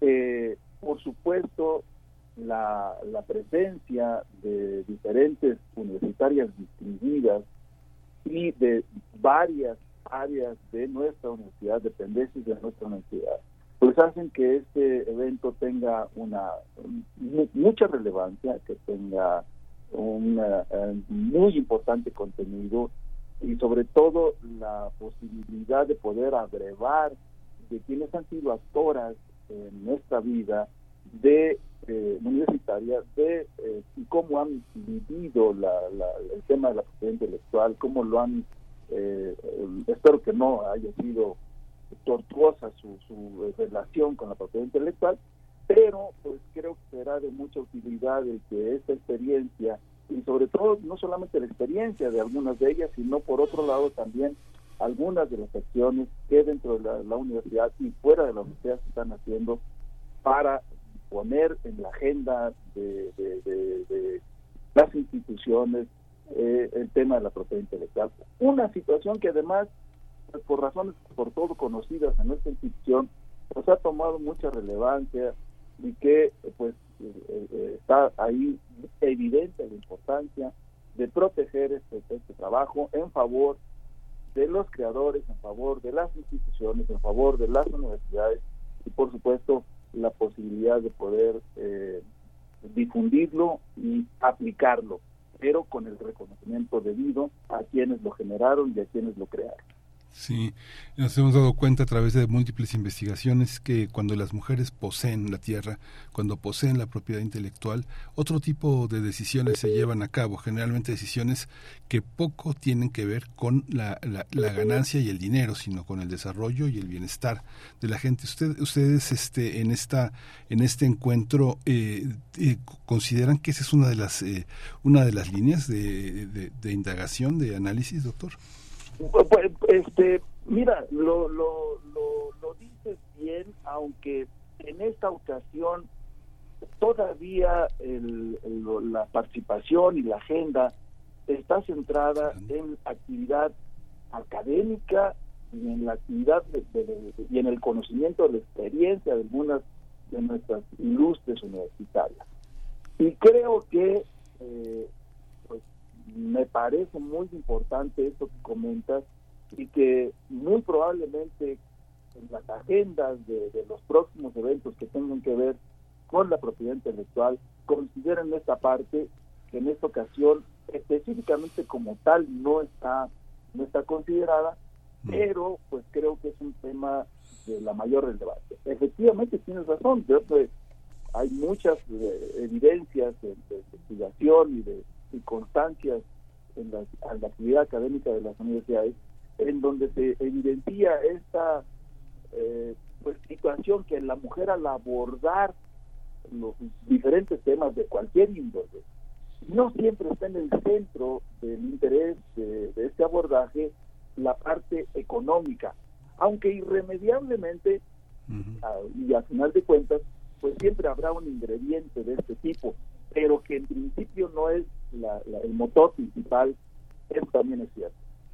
Y creo que eh, con esta sensibilidad que a veces los varones no tenemos respecto a la solidaridad con tus congéneres, con tu, tu- con tus eh, eh, con tu familia, con tu gente cercana, pues hace que eh, el abordaje que ellas hagan sea con un matiz más social, más humanístico, más, eh, llamémoslo en términos llanos, más del corazón que de la parte económica. Y creo que es una parte que eh, ofrezco que si tenemos la posibilidad de seguir promoviendo estas celebraciones, pues será alguno de los puntos que eh, obligadamente tendremos que abordarlo y seguramente la aportación que se tenga pues será igualmente importante que lo que aportarán en esta ocasión con la agenda que tenemos eh, de, este, de este evento. Sí, sí, se lo digo, doctor, porque nada más como un pequeño apunte antes de que mi compañera intervenga, este,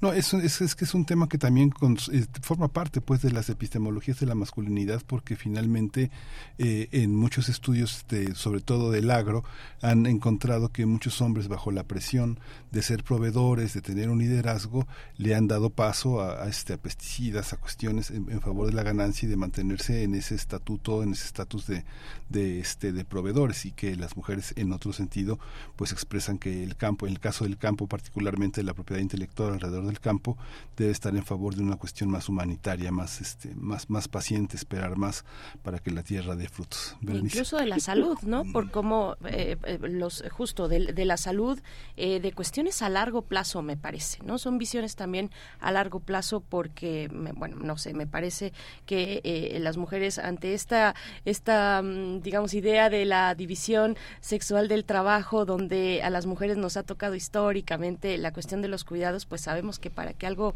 que algo prospere hay que cuidarlo a lo largo del tiempo, ¿no? Eh, también tiene que ver con, con ello. Bueno, eh, qué, interesante. Doctor, le quiero preguntar cuál, cuáles son las temáticas que va a tener este programa que empie- empieza a las 10 de la mañana. Ya después hablaremos de esto, de las epistemologías feministas también que, que están ahí, que, que surgen eh, por ahí de los años 70, Y que, y que dicen, y que, y que traen muchos, eh, muchas maneras de nombrar lo que hablábamos hace un momento también en la entrevista anterior, eh, precisamente eh, con el caso del extractivismo intelectual, ¿no? El caso de, de, de Sousa Santos, que ahora está tan, tan pues en, en, la conversación, en la discusión de, de medios académicos. Pero preguntar, doctor, entonces, ¿cuáles son los temas que se han de abordar y, y las y las eh, doctoras invitadas, las, las eh, académicas invitadas a participar de estos diálogos? Pues, eh, eh, como dije hace un momento, creo que todavía nuestra agenda está centrada en, en- yo diría que en, dos grandes eh, eh, elementos. Uno, lo que es la posibilidad de abrevar de mujeres eh, distinguidas, eh, investigadoras, eh, mujeres muy talentosas dentro de nuestra institución, eh, cómo han tenido, cómo han enfrentado este tema de la propiedad intelectual dentro de la institución y fuera de la institución para y, y de esa manera poder eh, compartir eh, esta esta esta experiencia con, con no solamente con mujeres evidentemente con con toda nuestra comunidad de estudiantes investigadores funcionarios etcétera y que eh, pues nos dé la posibilidad de, desde su óptica qué cosas habrá que eh, cambiar mejorar este, o de plano desaparecer si es que fuese el caso o por otro lado cuáles han sido las ventajas que han ofrecido o que hemos ofrecido como institución para facilitar la cautela de su trabajo. Por otro lado también poco centrado en el quehacer de algunas políticas, como es el caso del Estado de Jalisco, que tendremos ahí una participación de la directora general de Ciencia, Desarrollo y Tecnología del Estado de Jalisco, en donde ahí busca, buscamos ver una eh, mm, pues experiencia eh, y en, en caso de que lo hay, seguramente lo hay, algunas prácticas eh, exitosas que puedan ser también compartidas y de alguna manera, si no copiadas, porque no se trata de eso, sino simplemente eh, ideas que puedan ser de utilidad para otros ámbitos, no, no solamente de política, sino incluso ámbitos de cualquier otro tipo, institucional, industrial, eh, gubernamental, eh, en, en el, en el área también de la academia, por supuesto. Y por otro lado, ¿qué ha ocurrido en, eh, eh, en, en nuestra institución al interior de cuáles son las actividades que se han realizado en este sentido, de ir cada vez afinando más y perfilando una mejor condiciones de normatividad y de eh, eh, lineamientos para que nuestra comunidad tenga la posibilidad de con la mayor facilidad, con mayor accesibilidad, poder eh, acercarse a las diferentes dependencias en, ayuda para proteger este trabajo. Básicamente, es, esquemáticamente es por ahí por donde va eh, eh, el, tema y evidentemente, pues, eh, tanto en el tema de la participación de las mujeres, tanto en el tema de la propiedad intelectual y por supuesto tanto en el tema de la academia, pues habrá una larga agenda que ojalá haya oportunidad, y no solamente a través de la celebración del Día Mundial, sino en la actividad cotidiana de nuestras dependencias, como ya se ha venido haciendo durante largo tiempo. O sea, no, no es en función de que eh, eh, se celebre este día que sacamos eh, información al respecto.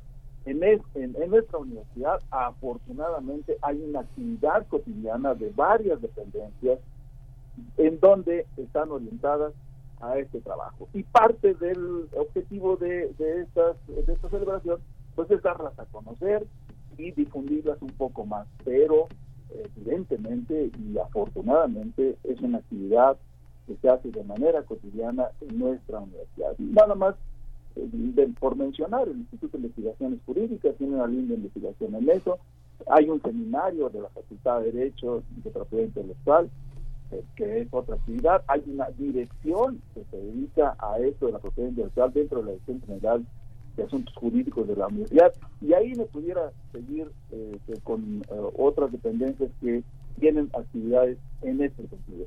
Y es oportunidad para darlas a conocer. Sí, y este este seminario, ¿cu- ¿cuál, ¿cuáles van a ser las actividades que debemos de seguir esta esta mañana? ¿Va a arrancar? Ya ya está con un pie usted, me imagino, en, la- en las actividades, pero cuéntenos un poco cómo, cómo va a arrancar, cómo va a arrancar esta mañana, qué, qué es lo que debemos atender. más, de hecho ya estamos haciendo las, las, las pruebas. Este, bueno, iniciamos con eh, una dos, dos grandes universitarias que van a ser eh, pues conducidas por una moderadora que es la maestra Karen Arteaga y estarán con nosotros la doctora Julieta Fierro y la doctora Gina Zapudowski, una eh, miembro de la Junta de Gobierno y la otra pues una distinguidísima y reconocida eh, miembro del Instituto de Astronomía. Eh, este, este es de entrada el arranque. Luego estaremos hablando, como ya dije hace un momento, con la maestra Larisa Cruz Ornelas, que es la directora general de Ciencia, Desarrollo y Tecnología del Estado de Jalisco. Y en este caso modera una investigadora joven, muy talentosa del Instituto de Investigaciones Jurídicas, la doctora Ciatina Alba Betancourt. Y esto sería la, la- la entrada entre las 10 y las 12 del día. Posteriormente vendrá una mesa de debate sobre ciencia e innovación, eh, eh, donde estarán participando la doctora Laura Oropesa Ramos de la Facultad de Ingeniería, la doctora María de la Luz Zambrano Zaragoza de la Facultad de Estudios Superiores Contitlán y la doctora Victoria Chagoya Asas del Instituto de Fisiología Celular. Y en este caso quien estará moderando eh, será la QFD Química Farmacobióloga Sara Marlene Ugalda Matehuala, ella es coordinadora de gestión de propiedad intelectual de la Coordinación de Vinculación y Transferencia Tecnológica. Y cerraremos con una otra mesa de debate sobre la brecha de género en la, en la creación de obras.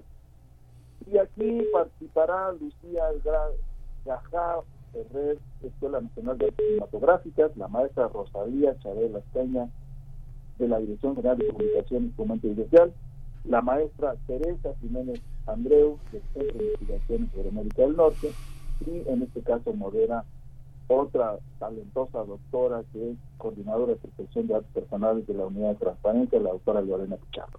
Como verán ustedes, pues está, hay, hay de, de varias dependencias eh, que, que- que están involucradas en esta tarea y que seguramente, no tengo la menor duda, que será de un gran interés y de una gran aportación a eh, seguir trabajando sobre el tema de propiedad intelectual, que como dije al inicio de esta charla, pues eh, eh, ahora más que nunca se ha notado la necesidad de tener muy claro dentro de la institución qué es lo que hay que hacer y que también haya claridad de nuestra comunidad de qué es lo que tienen que hacer, qué pasos a seguir, a dónde acudir, qué normatividad existe y cuál tenemos que crear, porque finalmente pues no todo está concluido ni, está- ni terminado y esto seguramente son tareas que nunca se terminan y que constantemente hay que estar haciendo revisiones para irlas ajustando a las nuevas realidades que nos presenta nuestra eh, eh, nuestra comunidad, tanto al interior de la universidad como fuera de la universidad. Y entonces, pues yo espero que, que con, con esta agenda que ya me hace favor de poder prácticamente eh, le- leerla y decir de qué se va a tratar, pues todavía haya y se tome un mayor interés en estar con nosotros en los próximos minutos.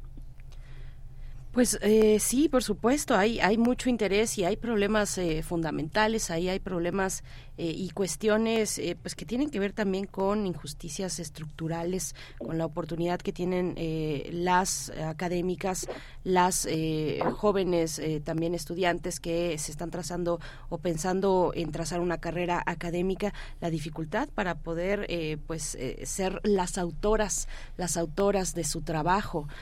Por ahí siempre no- nos gusta recordar en este espacio esta frase de Virginia Woolf de Anónimo era mujer, ¿no?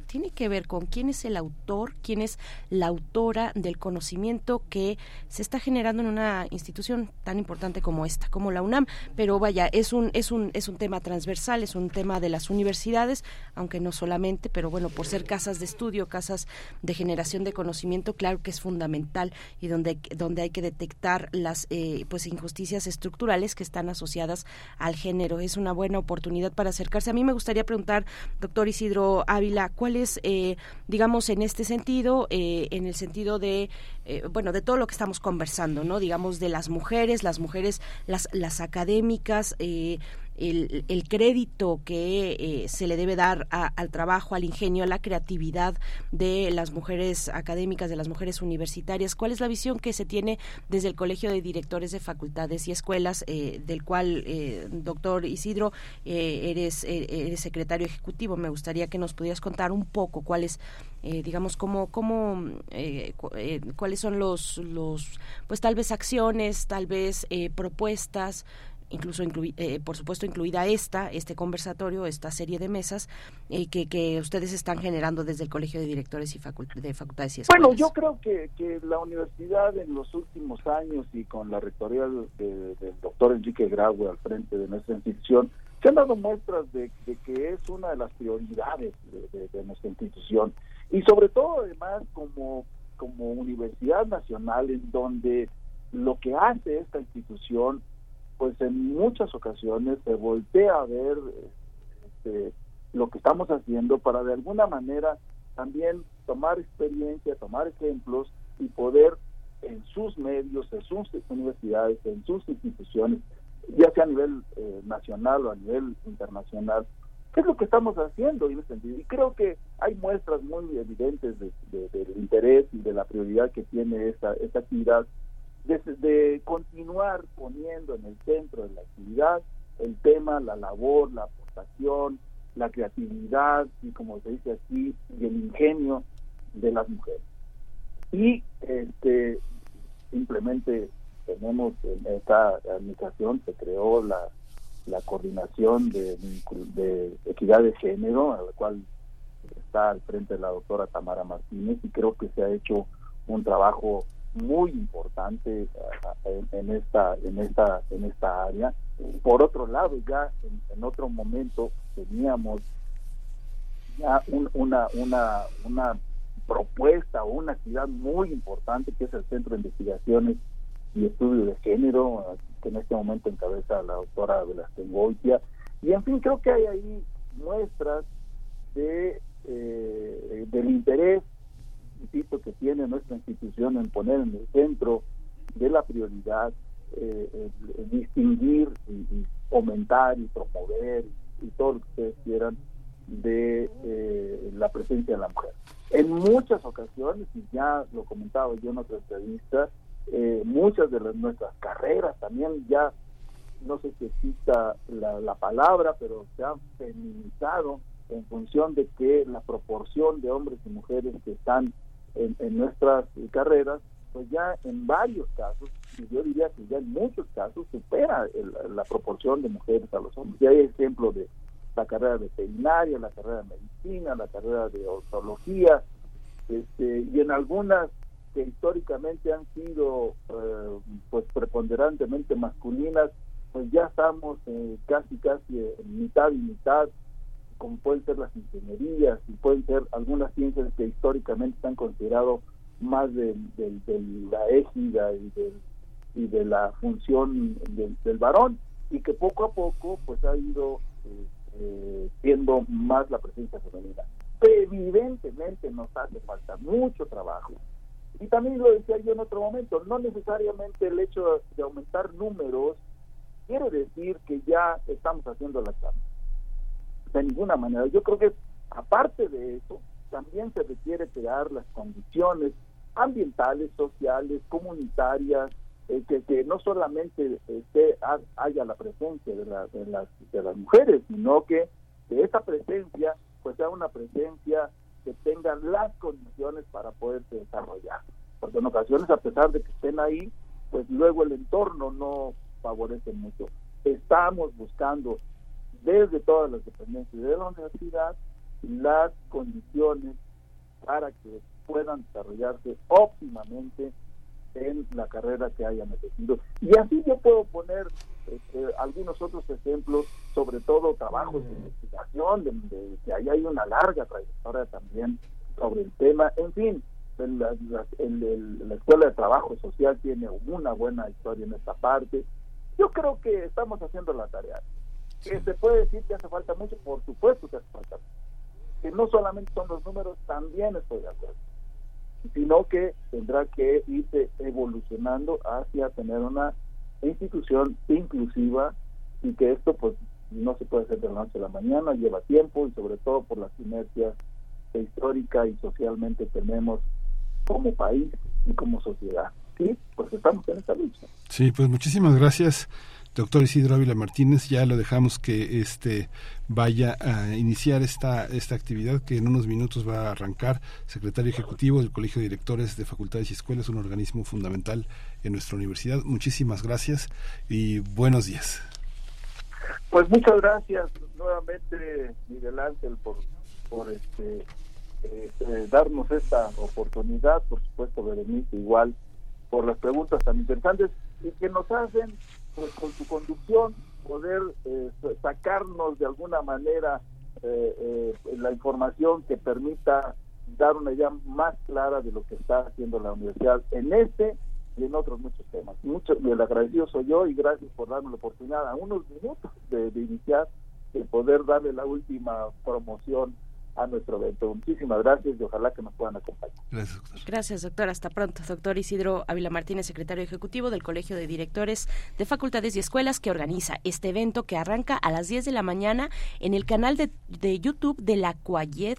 La CUAYED, que sabemos es la Coordinación de Universidad Abierta, Innovación Educativa y Educación a Distancia. Vayan ahí a YouTube a las 10 de la mañana, la CUAYED, y bueno, este evento que inicia, además, de, eh, primero, como, por supuesto, con la inauguración, el doctor eh, Leonardo Lomelí Venegas, secretario general, pero a las 10.10 ya empiezan las mesas con la doctora Julieta Fierro Gosman, la doctora Gina Zabludovsky, eh, para hablar de creaciones intelectuales derivadas del quehacer universitario, experiencias desde la ciencia, desde la ciencia y las humanidades. Bueno, pues eh, acérquense, está hecha la invitación. Nosotros vamos a hacer una pausa musical a cargo de Steve Lacey, esta canción Bad Habit. Wanted me. I wish I knew. I wish I knew you wanted me. I wish I knew. I wish I knew you wanted me.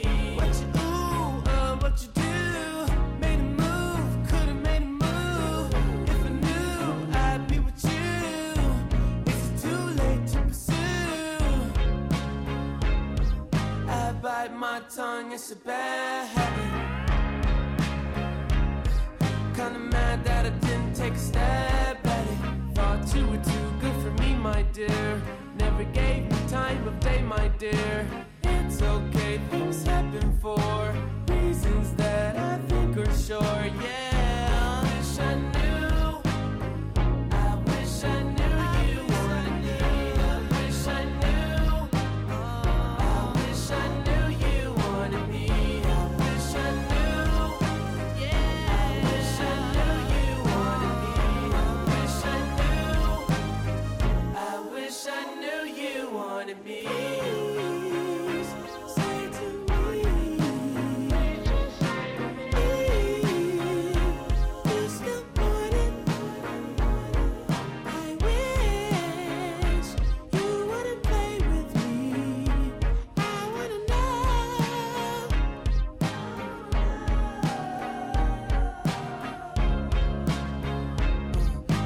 bite your tongue like my bad you mind if I tried to make a pass at it? Now you're not too good for me, my dear. Funny you come back to me, my dear. It's okay, things happen for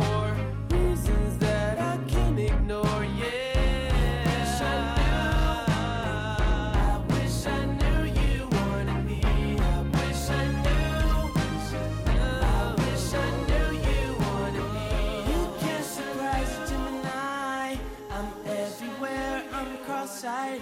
that you're back, I can decide if I decide if you're invited. You always knew the way to wow me. Fuck around, get tongue tied. I turn it on, I make it rowdy, then carry on, but I'm not hiding. You grabbing me hard, cause you know what you found is biscuits, is gravy bag.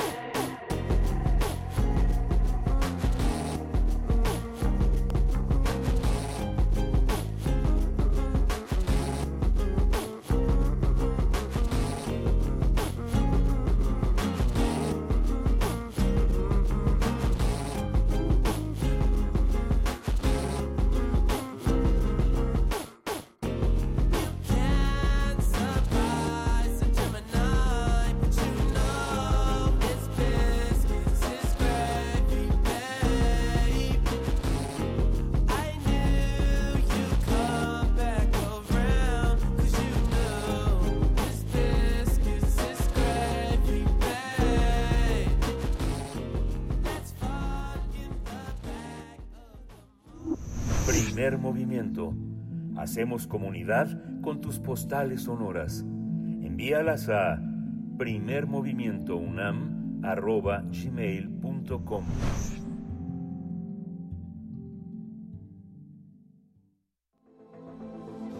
El crisol de la química. Naftaleno, el sublime fumigante, el tema, la propuesta de esta ocasión para cerrar la emisión de miércoles en primer movimiento. Ya nos acompaña el doctor Plinio Sosa, académico de la Facultad de Química. Saludos por allá a toda la comunidad de química. Eh, un, gusto estar con ustedes y bueno, tener este, esta posibilidad de acercarnos desde tantos referentes, desde tantos elementos en torno a la química, como lo hace el doctor Plinio Sosa en su tarea, que no solo es de docencia, sino también de divulgación, doctor. Eh, Buenos días, ¿cómo estás? Buenos días, Berenice. Buen día, Miguel Ángel. Hola, doctor. Bien, buen día, bienvenido. Buenos días, adelante. Perfecto. El naftaleno es un sólido cristalino blanco con un olor sumamente característico, muy conocido por todos nosotros. El de las bolitas que se usan para combatir la polilla. Y en efecto, el nombre comercial del naftaleno es naftalina, que es como todos lo conocemos. El naftaleno es un pequeño hidrocarburo policíclico muy insaturado. Su fórmula es C10H8, o sea, 8 hidrógenos nada más. Lo de hidrocarburo indica que está constituido únicamente por los elementos carbono e hidrógeno. Es policíclico porque sus moléculas son dos hexágonos que comparten un lado, es decir, son como una especie de dos ciclos siameses. Y lo de insaturado se refiere al número de hidrógenos. Un hidrocarburo de 10 carbonos que estuviera totalmente saturado, saturado de hidrógenos, tendría la fórmula C10H22, o sea, tendría que tener 22 hidrógenos. Y esto quiere decir que nuestro naftaleno tiene muy poquitos hidrógenos. La falta de hidrógenos es debido a que el pequeño naftaleno tiene cinco dobles enlaces y dos ciclos. En cada doble enlace y en cada ciclo se pierden dos hidrógenos. Entonces son cinco ci- eh, dobles enlaces, dos ciclos, siete, por dos, 14. Ahí estarían los 14 hidrógenos faltantes para que en vez de 8 fueran 22. El naftaleno, al igual que el benceno, no se comporta como una sustancia con muchos dobles enlaces, ni tampoco como una sustancia con puros enlaces sencillos. En ciertas propiedades se parece más a los alcanos y en ciertas otras más a los alquenos. Esto quiere decir que en realidad pertenece a otra familia, la de los hidrocarburos aromáticos. Se podría decir que los hidrocarburos aromáticos no son ni alcanos ni alquenos, sino todo lo contrario. Dependiendo de la temperatura, una sustancia puede encontrarse en estado gaseoso, líquido o sólido. El estado físico de una sustancia depende de la interacción eléctrica entre partículas vecinas. Todas las partículas tienen una naturaleza eléctrica. Los núcleos son las partes positivas y los electrones las negativas. Bueno, bueno. Sí, te escuchamos. Sí, sí, sí. Cuando dos partículas están lo suficientemente cerca, la parte positiva de una atrae a la parte negativa de la otra, y viceversa. Y en consecuencia se juntan, se acercan, se agregan. En estado gaseoso, las partículas están tan lejos unas de las otras y además se están moviendo a tan gran velocidad que la interacción entre vecinas es prácticamente nula.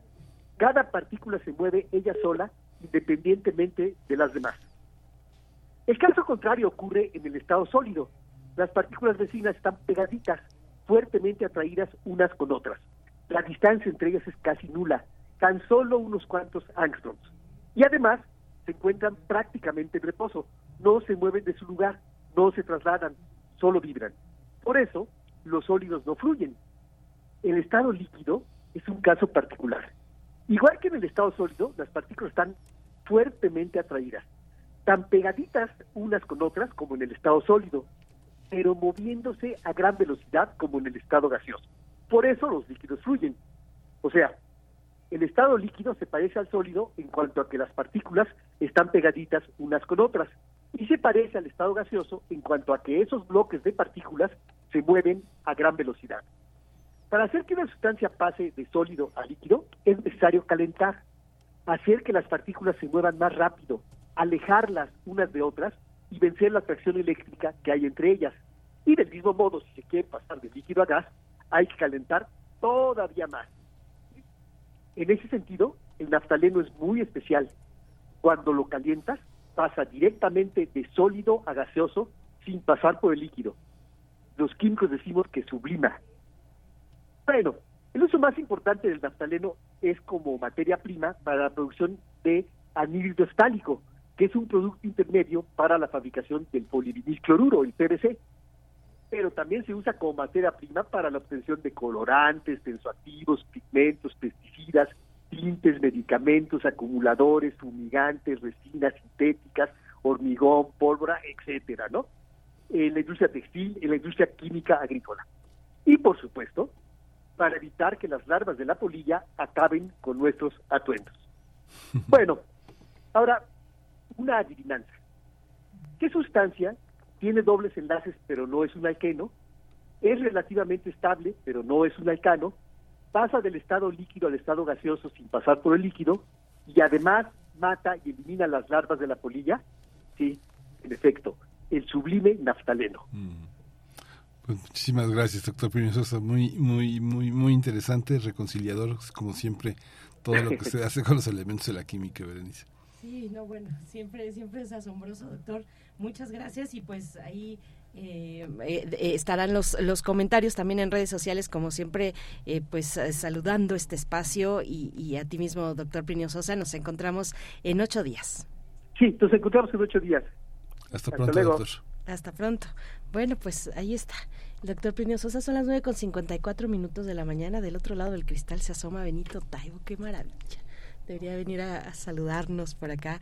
Pues bueno, estamos con ustedes eh, todavía en los últimos minutos de esta emisión, saludándoles también en redes sociales. Por supuesto que hay eh, comentarios respecto a los temas que hemos tocado hoy, que hemos abordado con respecto a la propiedad intelectual en un ambiente, en contextos universitarios y en cuestiones de género. Bueno, es un tema a que tiene ahí esos cruces que son eh, importantes seguir revisando, empujando por una equidad, por una vida, pues lo que queremos es, es, es pues es- son ambientes donde cada, cada persona pueda tener un desarrollo óptimo de sus habilidades, de lo que puede proponer a la sociedad. Así es que, eh, bueno, pues eso, eh, gracias por sus comentarios. El tema del acoso sexual en las universidades también importante que nos ha generado sus respuestas y que agradecemos. Eh, gracias, eh, Refrancito, por acá. Esther Chivis también dice, la naftalina levantó de inmediato la mano eh, con el, pues, la adivinanza que nos lanzaba el doctor Plinio, Plinio Sosa. Y pues ya estamos al cierre, Miguel Ángel. Ya estamos al cierre, interesante, interesante todos sus comentarios, muchas gracias por todos ellos. Le recomendamos todavía en esta fiesta del libro y la rosa que va a tener lugar en Morelia, Michoacán, eh, recuperar todo esto que eche- todo nuestro esfuerzo en la universidad, en la dirección de literatura de la UNAM, de Agua y Aire, puede escuchar varias de las eh, contribuciones de Alberto Ruiz Sánchez en torno a esta escritura que está asumida como la responsabilidad de contar el, el, el deseo es, eh, está en descarga Cultura UNAM y forma parte de la Dirección de Literatura en nuestra casa de estudios en la serie Voz Viva de México. Pues ya nos despedimos, nos vamos a despedir con música. Nos vamos con música, por supuesto, eh, a cargo de Matilde Band. Esta canción se, se titula Tres. Con ello nos vamos. Gracias Miguel Ángel, gracias al equipo. Hasta el día de mañana, que nos hagan el favor de sintonizar eh, aquí eh, Primer Movimiento, Radio UNAM, por supuesto. Nos vamos. Nos vamos, esto fue Primer Movimiento. El mundo desde la universidad.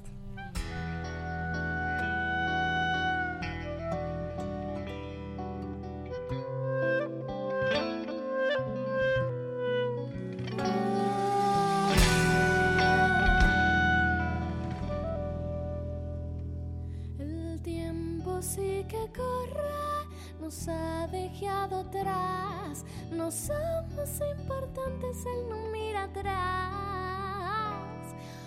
Olvidados pero juntos, solos y ocultos. El brillo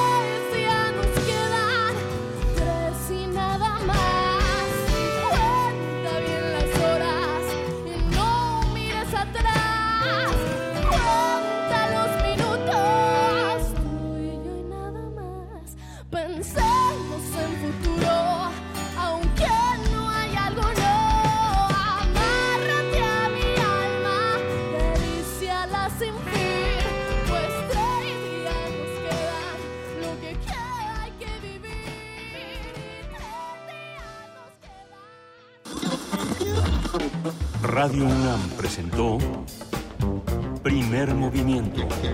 El mundo desde la universidad. Con Berenice Camacho y Miguel Ángel Gemain en la conducción. Rodrigo Aguilar y Violeta Berber, producción. Antonio Quijano y Patricia Zavala, noticias. Miriam Trejo, coordinación de invitados. Tamara Quirós, redes sociales.